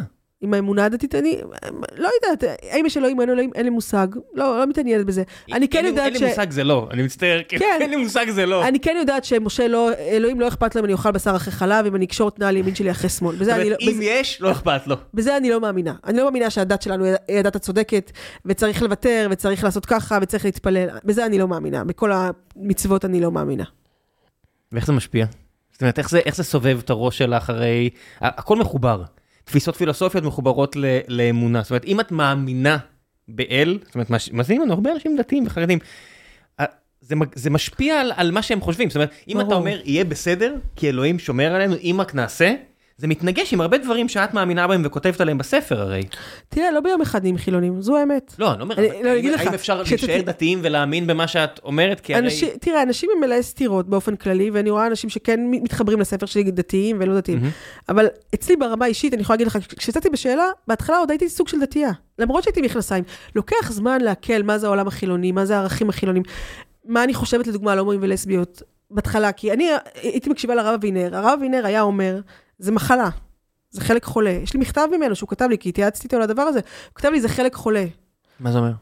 אה, אם אני נמשכת למישהי, זה, זה, זה, זה, זה מחלה מה זה אצלי. חלק חולה? כאילו יש בתוכי, אה, בך, אני- זה חלק אני חולה כאילו בך? קצת חולה, כאילו קצת חולה, כאילו קצת אה, לא מתי פעם נורמלית. ראשונה סיפרת על זה למישהו בעולם שלך? בעולם המיידי שלך, כאילו. כשהייתי דתייה לא ידעתי אפילו מה זה, ולא לא ידעתי לקרוא לזה בשם. אבל יש אי משיכה לגברים, אני מניח. כן, אבל אתה לא יודע מה זה משיכה, אתה לא כי בעולם זה הזה. ציבור פחות מיני ופחות... אתה, אתה אה, לא מדבר על מיניות, אז מה שאני אומרת זה שלוקח זמן להבין את העולם החילוני, לוקח זמן לאמץ ערכים חילוניים, לוקח זמן להיות חילוני, לוקח זמן, הכל לוקח זמן. אבל כשאתה דתי יש לך תפיסת עולם מסוימת, ואתה חילוני, יש אני לך... מתאר לעצמי שזה זה הופך את זה לכל להרבה יותר קשה. זאת אומרת, ראיתי את היציאה ב... יציאה מהארון של אה, שריקי? כן, איך קוראים לו? מה השם הפרטי שלו? יאיר? יאיר, כן. מצטער, אוי, אני לא, לא מכיר, כן, אני כן. מצטער, אבל עדיין, אני לא רוצה סתם איזה. אה, זה היה מרגש, ואני רואה כאילו, מה שרואים במילים שלו, כמה זה מייסר אותו עוד יותר מאדם... תראה, הוא בא ממשפחה מאוד חרד"לית, חרדי לאומי, שהסגנון הזה מאוד מאוד נגד הדברים האלה. אבא שלו, המשפחה שלו, היא מאוד נגד הדברים האלה. מכירה? מכירה את הכיוון. שקראת עליו. אה, מכירה הרב שרקי, זה, מושג כזה, כן. אוקיי. אה, הוא רב של קהילה. מותג. כן, סוג של, לא, אבל מותג, כן. אז זה, זה אנשים שמאוד קשה להם לקבל את הדבר הזה. הם לא מאמין, מאמינים שזה קיים. הם לא מה זה אומר מאמינים. לא, זה כמו פוטין שאומר ברוסיה אין גייז? כן. כן, הם לא מאמינים, הם אומרים, זה, אה, לכל אדם יש, מש... נגיד אתה בתור גבר נשוי, או סתם אדם, אדם נשוי, לפעמים יכול להימשך לאישה אחרת, אז הוא צריך להתגבר על היצר שלו, אוקיי? fair enough, מקבל, אני, אני חי תחת ההנחה הזו, נכון, כן? שלום אז בית הם יותר חשוב לי מדברים כאלה. נכון, אז, אז הם. אומרים, אם אתה נמשך לגברים, אז, אז uh, אתה צריך להתגבר על היצר שלך ולהימשך לנשים. אבל, זאת אומרת, הם מכירים בזה שיכולה להיות, קיימת משיכה בין גברים. כן, אבל- זה, זה אבל כאילו אם תמיד אני אומר, תתאמץ- איפה הקו עובר? אבל כאילו אם תתאמץ מספיק, אתה תוכל בסוף להתגבר על, ה, על המש... יש כל מיני אסכולות, אבל הם מאוד קיצוניים. הם אומרים, צריך לס... לה- להקים בית אה, כשר בישראל. הם ממש קיצוניים, שרקי, והכיוון הזה החרד"לי, הרב צבי טאו, הם, הם מאוד קיצוניים. זה אישו נורא גדול הרי, נכון? בעולם הדתי. זאת אומרת, העניין של ילודה, של משפחה, זאת אומרת, אין, אין, אין הרבה נושאים הרבה יותר גדולים מזה, נכון? נכון. זאת אומרת, אני, אני רואה את נאמנות, שם... נאמנות לקהילה, נאמנות למשפחה, נאמנות לחברה, אני לא, נגיד, נגיד, זה, זה צייתנות אבל זה מה לקהילה. שמעצבן אותי, אני גר בבניין שבו חצי מהזוגות הם גייז, אני חושב, אני מנסה לספור עכשיו בראש, זה לא בניין כזה גדול, אבל כן, אין, יש חיי קהילה, זאת אומרת, זה שאתה בזוגיות גיי, אפילו לא בזוגיות, אתה יכול להיות חלק מקהילה, זה לא סותר. אבל הם רוצים קהילה שמביאה ילדים, רוצים קהילה, קהילה זהו. ספציפית, הם, הם, לא רוצ, הם רוצים לשלוט, לשלוט במבנה המשפחתי. זהו, זה עניין של כן. כוח. שיהיה הרבה ילדים, כן. אבל זה לא מתכנס. יודע, זה, זה מה שמטריף אותי, זאת אומרת, וזה אני אנצל את השיחות, זאת אומרת, זה קצת כמו שאני מסתכל על, אה, על עזה נגיד, שמחפשים פתרונות ודברים כאלה, ואני אומר, חבר'ה, זה תא שטח זעיר, עם ילודה מטורפת עדיין, גם אחרי שזה ירד, מה אתם חושבים שיצא פה, קולה? כאילו, יש שם כבר 2.3 מיליון, אז זה, היה מגיע לחמישה, מה, את חושב, מה אתם חושבים שיקרה? זאת אומרת, יש פה עניינים מאוד מאוד מהותיים, כן. אז שזה אחר, שאתה שם גבול בינך, אתה אומר, אוקיי, fuck it, תסתדרו, ומה שיהיה יהיה, אתה יודע, לגוס, ניגריה יהיה חצי מיליארד ואז זה ירד, סין עלה למיליארד וחצי וירד לחצי מיליארד, אוקיי, תתמודדו עם, עם ההשלכות. אבל שזה בתוך המדינה שלי, ההשלכות, אני לא יכול לברוח מזה. זאת אומרת, אני אגיד, אני לא אתקצב את זה. אוקיי, בשלב מסוים הבעיה היא כזו שאני אני אהיה חייב להתמודד איתה. אני חושבת ש, ששינוי תקצוב על טוטאלי. אמיתי, רציני. אמיתי, רציני, לא בשוליים, לא קצת. שינוי אמיתי של הדיסק הישראלי, של הדיסקט הישראלי, שחרור רגולציות לאנשים. באמת לה- לה- להגיע למצב שהמדינה מצמצמת את, את כוחה בצורה משמעותית, ושאנשים אחראים לתוצאות של הבחירות שלהם, והרגולציה פוחתת, והמיסים פוחתים בצורה משמעותית, והסבסודים פוחתים בצורה משמעותית. אני חושבת שהחברה, אה, כמו סין, של שנות ה-90, שפיטרו 40-50 מיליון בני אדם, והיה חשש שיהיה מהפכה במדינה, והמצב ישתפר, אני חושבת שזה, שזה הדבר אה, שיכול להתרחש. יוחאי בן עמי שואל, אה, מה את ממליצה לאזרח המודאג לעשות מחר בבוקר כדי לשפר את המדינה? אני חושב, אני דבר ראשון ממליצה לקרוא את הספר שלי, יש עליו המון המון המלצות קודם כל חכמות. לקנות ואז אה, לקרוא, אם אתם כן. רוצים שהיא תכתוב עוד ספרים אז תקנו ואל תשאילו, אני מצטער על ההמלצה הבוטה אבל זה חשוב. כי יש שם ממש מדריך של הרבה דברים, ושממש מסביר את ה... את ה אחד, אחד לאחד את, ה- את, את הרעיונות האלה. אני חושבת שבאמת צריך אה, לצמצם את כוחה של הממשלה. אני חושבת שכשיש תחרות, כשיש לאנשים אחריות, יש סיכוי לחיים טובים יותר, מאשר חבורה של 120 איש שמחליטים על 9 מיליון איש, מיליון החלטות. כשאתה הולך לקלפי, אתה מצביע בפתק אחד למפלגה אחת. הפתק הזה יכול לקבל בשמך 4,000 החלטות. אין לך שליטה על ה-4,000. בסוף, בסוף כשאתה הולך לקלפי, אתה מצביע על הדברים החשובים ביותר. כן. אז עדיף מה שאפשר להחזיר לך את השליטה. אני חושב שאנשים לא מבינים עד כמה ישראל מדינה ריכוזית. אני חושב שהם הם שומעים את זה וזה נכנס מאוזן אחד, זאת אומרת, ואז מאוזן שנייה, ובין לבין אומרים, אה, אני לא סומך על החבר'ה האלה, ועדיין אנחנו מוכנים לקבל שלטון ריכוזי בצורה יוצאת דופן. זאת אומרת, נכון. העיריות פה מוחלשות, נכון. הכנסת מוחלשת. כל כך הרבה גופים פה מוחלשים ומוכפפים לממשלה, שזה אפילו עוד יותר קטן מה-120 שאת אמרת, וזה באמת לא, זה באמת מטורף. נכון. זאת אומרת, השליטה במערכת החינוך, אני חושב שיש פה, כאילו, שאם אם היה יושב פה שר האוצר, או השר לביטחון לאומי, להגיד, כן, זו חשיבות עליונה, שנשלוט במערכות האלה, תראו, כדי שראם לא, ילך, לא, לא יבחר בית ספר לילד שלו, שבו המדרג הזה של יהודי מעל כל השאר, לא יישבר. זאת אומרת, אני חושב שהרבה אנשים, זה לא, זה לא באג, זה פיצ'ר. זה נורא חשוב להם שהמדרג שאת ציינת יישאר. ויהיה תראה, משותף כולם לכמה רוצים לשלוט, מצביעים. כולם רוצים לשלוט. כל שר חינוך רוצה להביא את האג'נדה שלו. ואני אומרת, אתה אתה הבאת את בדעות הילד... שלך, אני לא רוצה לשלוט, אני רק לא רוצה שיפריעו לי. ברור, אתה הבאת את הילד שלך לעולם. סבלת, מימנת אותו, אתה תשלוט. לא, טוב, אתה לי כן, לא, כאילו התאמצת. לא, כאילו התאמצת, ההורה התאמץ. בסדר, אני מכיר בזה שנעים ונוח לי, בסדר, אני מכיר בזה, אין כן, בעיה. תאורטית. להורה יש את הזכות לה- להעביר את הערכים שלו. מי זה יואב קיש שיחליט מה הילד שלי ילמד? מי זה... ספ- ספציפית אני ממש לא סומך עליו. כן. מי זה אפילו שלומית אלוני, לא משנה מי. אני האימא, אני צריכה להנחיל את הערכים. כן, אני- אני- אני פשוט באמת מודאג שיש המון אנשים בארץ שההורים שלהם וההורים שלהם והכל, הם נכנסו לאיזשהו תלם, שאם עכשיו נסיר את כל הרגולציות, הם פשוט לא, לא, לא, זה לא, הם לא ידאגו לזה. זאת אומרת, אני, אני, זה בגלל זה אני אומר, כל דבר שלא נעשה לא יכול להיות באבחה אחת, זה חייב להיות מדורג, אני איזושהי חושבת תוכנית שיש- ארוכת טווח. אני חושבת שצריך להיות אה, יחסית מהר, כי אחרת לא כי יקרה אפשר, כלום. כן, זה הבעיה, כן. ואני חושבת שבני אדם, כשמגיעים לנקודה מסוימת, אתה לא יודע מה יוצא מהם. עכשיו נורא מעניין לראות ארגנטינה, שזו מדינה שהיא, כן. ה- או, בזבוז פוטנציאל זה השם האמצעי של המדינה הזו, זה כן. חרוט על הדגל שלה, זה בעיטה בדלי של 100 שנה שלמות, כן. לראות מה קורה כשמגיע בן אדם ומבטיח שהוא יעשה בדיוק את זה, אבל זה נופל גם על ביצוע, גם... נכון, על ביצוע, על מוסדות, האם יש לו מוסדות שיתמכו בשינוי. כן. בוא נגיד שיש סיבה שארגנטינה רקובה כמו שהיא רקובה, יש אנשים שזה האינטרס שלהם. אה, נכון. ו- כן. אה, זאק הופמן שואל, בפוסטים שלך בפייסבוק היה אפשר לקרוא הרבה כאב על הילדות הקשה שחוותה בחברה החרדית. כמובן כל הערכה זה שהצלחת לצאת משם ולבנות לעצמך חיים פרודקטיביים ומלאי תוכן. רציתי לשאול האם זה משהו משותף להרבה משפחות, ואם כן, כיצד ניתן להושיט יד ולסייע בכאלה מצבים, במיוחד בחברה ליברלית וחופשית, שהיא אה, שאת מהמאמינים הגדולים שלה. אני לא יודעת להגיד נתונים, אבל בסוף כשיש הרבה ילדים במשפחה, יש הרבה לחצים. לחצים כלכליים, לחצים אה, נפשיים, לא יודעת לדבר אה, יותר מזה, אבל הילדות של ילד חילוני ש... שיש לו את המיטה שלו, לפעמים משפחות חרדיות זה מיטה לשני ילדים. אה, החיים של הילד החילוני שלי הם חיים הרבה הרבה יותר טובים מהחיים שהיו לי, זו, לא, זו לא שאלה בכלל. יש, העוני הוא קשה, הוא משפיע. המתח, אף ההורים מתקשים לגדל 19 ילדים. אני לא אומרת שאין הורים כאלה. כן, זה נראה לי טאוטולוגיה החושלוקי. כן. אה, אני חושבת, עוד פעם, שבאמת צמצום מדינת הרווחה, בסוף, עובדה שב-2003, כשצמצמו את הקצבאות, הייתה ירידה בילודה של המשפחות החרדיות, וירידה בילודה בסוף מאפשרת להורים להשקיע יותר בכל ילד, לתת לו את המקום שלו, את התשומת לב שלו, מורידה מתח מההורים. אז uh, אני חושבת שבסוף צמצום קצבאות לא עוזר, uh, יעזור לחרדים יותר ממה שאנחנו חושבים. כן, שאלה אחרונה, מיכאל פרל שואל, איך ממנפים את ההצלחה של היזמות הפרטיות והכישלון של המערכת הציבוריות, והמערכת הציבוריות ב-7 באוקטובר, כדי להסביר לציבור שלהזרים עוד כסף לממשלה זה לא הפתרון. צריך להסביר בשפה פשוטה, להביא הרבה דוגמאות, אה, להראות שבאמת בסוף, בסוף לכולם יש אה, נטייה לכישלון, בסוף כולנו בני אדם, מגזר פרטי, מגזר, מגזר כן, ציבורי. כל החברות הפרטיות, בסוף, כן. אין חברות פרטיות שנמשכות, שנגררות, יש, אבל מעט מאוד שנגררות מאות שנים, חברות נרכבות ומתות. נכון, אבל אז מה שזה אומר, שאני כצרכנית תמיד תבוא לי חברה יחסית טובה, כי ההיא מתה וההיא באת, פרצה. אבל במגזר הציבורי, בגלל שיש לך מישהו אחד, אז הפריצה היא מתקשה. כן, וצריך גם להבין שאם אז... כבר מביאים כזה סכום של כסף עצום לצה"ל, נכון.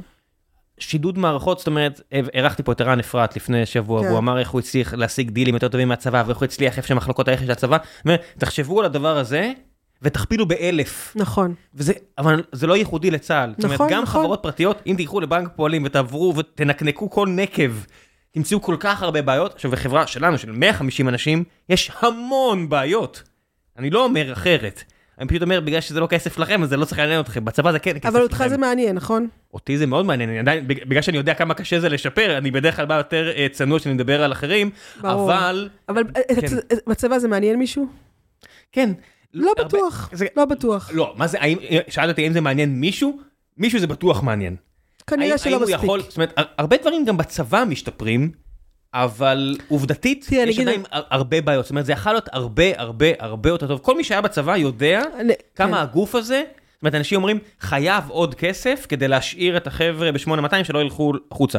אני מסכים, אני רק אומר, הכסף הזה לא בהכרח צריך להגיע מעוד כסף נכון, מהמדינה. נכון, נכון. זאת אומרת, ישבה פה אה, מתמודדת על ראשות עיריית תל אביב, אורנה ברביבאי, וסיפרה בגאווה איך הם הוציאו משלחת אה, לאתיופיה עם ילדים, אה, כאילו עם חיילים אתיופים, והיא הלכה ומרגש והכל, וכאילו אני מבין, אני מאמין שזה מרגש. אבל על זה אני משלמת מיסים? אני אומר, אם היינו נורבגיה ויש לנו אינסוף כסף על מעט אנשים, זה מגניב, זה מדהים, אני רוצה את זה. כן. אבל אנחנו לא בסיטואציה הזו. אני, אני לא חושב שיש לנו את הלוקסוס הזה, אני חושב שאנחנו צריכים להיות הרבה יותר רזים, יעילים, וקודם כל מה שאנחנו צריכים, חייבים לעשות, זה חייב להיות ממש טוב. אחרי שזה יהיה ממש טוב, בואו נוסיף עוד שכבות. את הבסיס אנחנו לא עושים מספיק טוב. נכון. המשטרה פה חרבנה. היא חרבנה, באמת, כן. ולא כי אנשים לא רוצים, אני מכיר שוטרים. היא פשוט מנוהלת רע. נכון. זאת אומרת, המשכורת הממוצעת לשוטר בישראל היא 19,000 שקל. זה הרבה. נכון. ש- שוטרים, שוטרות שמצטרפים לעבודה הכל כך קשה של שיטור ברחוב, שכולם מזלזלים בהם, יש אפס כבוד במדינה הזו. איזה 11,000 יוצא מהאקדמיה 8,000, למה? למה הדבר הזה? כי קצינים בכירים שכבר, אתה יודע, מחפשים עכשיו מה לעשות איתם ולא בהכרח מוצאים, מרוויחים פי ארבע מהם. השיטת גולני הזו של תאכל חרא עכשיו ואחרי זה יהיה טוב, היא לא טובה, היא לא נכון, עובדת. נכון, נכון, נכון. זה לא יכול להיות. נכון. המשטרה פה מתוקצבת יחסית. יש פה תקנים פתוחים. יש פה איזה אלפיים תקנים פתוחים. הם לא מצליחים לאייש אותם. זה פשוט מנוהל רע. זה הבעיה. אבל נכון. שידוד מערכות זה קשה, אני, אני, אני שם את זה תמיד בסוגריים, אני מכיר בזה שזה נורא נורא קשה. נכון. אני בטוח שאם המערכת הנוכחית והממונים על המשטרה הנוכחים, זה בלתי אפשרי. זה לא ילך למקום טוב. כן. זה ילך למקום עוד יותר רע. המלצות, כן. מעבר לספר שלך, מה שבא לך. המלצות. אמ, דבר ראשון, איפה מוצאים את הספר שלך, איפה רואים הרצאות שלך, אה. איפה נחשפים אלייך. כן. אז uh, כרגע הספר שלי באתר שלי, אני אכניס אותו לחנות הספרים עוד חודש בערך, אבל הוא באתר שלי, פשוט חפש רננה לוויאני בגוגל. האמת חייבת להיאמר. כן, זה שם הספר. אני נמצאת בפייסבוק, אה, יש לי גם הרצאות, אפשר, לי- באתר שלי גם כן אפשר לראות. אני ממליצה לאנשים להיות טובים, שנהיה טובים, שלא נפגע באנשים אחרים. מישהו רוצה ליצור, ליצור איתך קשר, אני אשאיר את האימייל שלך? כן, אני מאוד אשמח. תיצרו את הקשר, אם אתם רוצים מישהי שתרצה, אם אתם רוצים את המוח החריף הזה אצלכם בחברה או באיזושהי סיטואציה, אל תתביישו, תשלחו הודעה, תחשבו מה אפשר לעשות. בסופו של דבר אנשים אומרים אה, איך אפשר אה, לעשות טוב יותר, תכניסו אנשים, דעות כמו שלכם לנקודות החלטה. אין, אה, אין, אין משהו מעבר לכך, זאת אומרת זה it's as simple as that, בסופו של דבר זה הכל אנשים. נכון. מערכות זה הכל אנשים. זה מה שהתחלתי ושאמרתי בהתחלה, אבל בסוף, אם אתם רואים מישהי שאתם מסכימים עם הדעות שלה, נסו לעזור לה, להגיע למקומות שיכולה להשפיע. אין, אה, אם לא אתם, אז מי כן. זהו, זה, זה יש את זה ביהדות, כן, לא? יש איזה קטע נכון, כזה? כן. עם בילי? כן. תודה רבה רבה. תודה רבה לך. ביי ביי.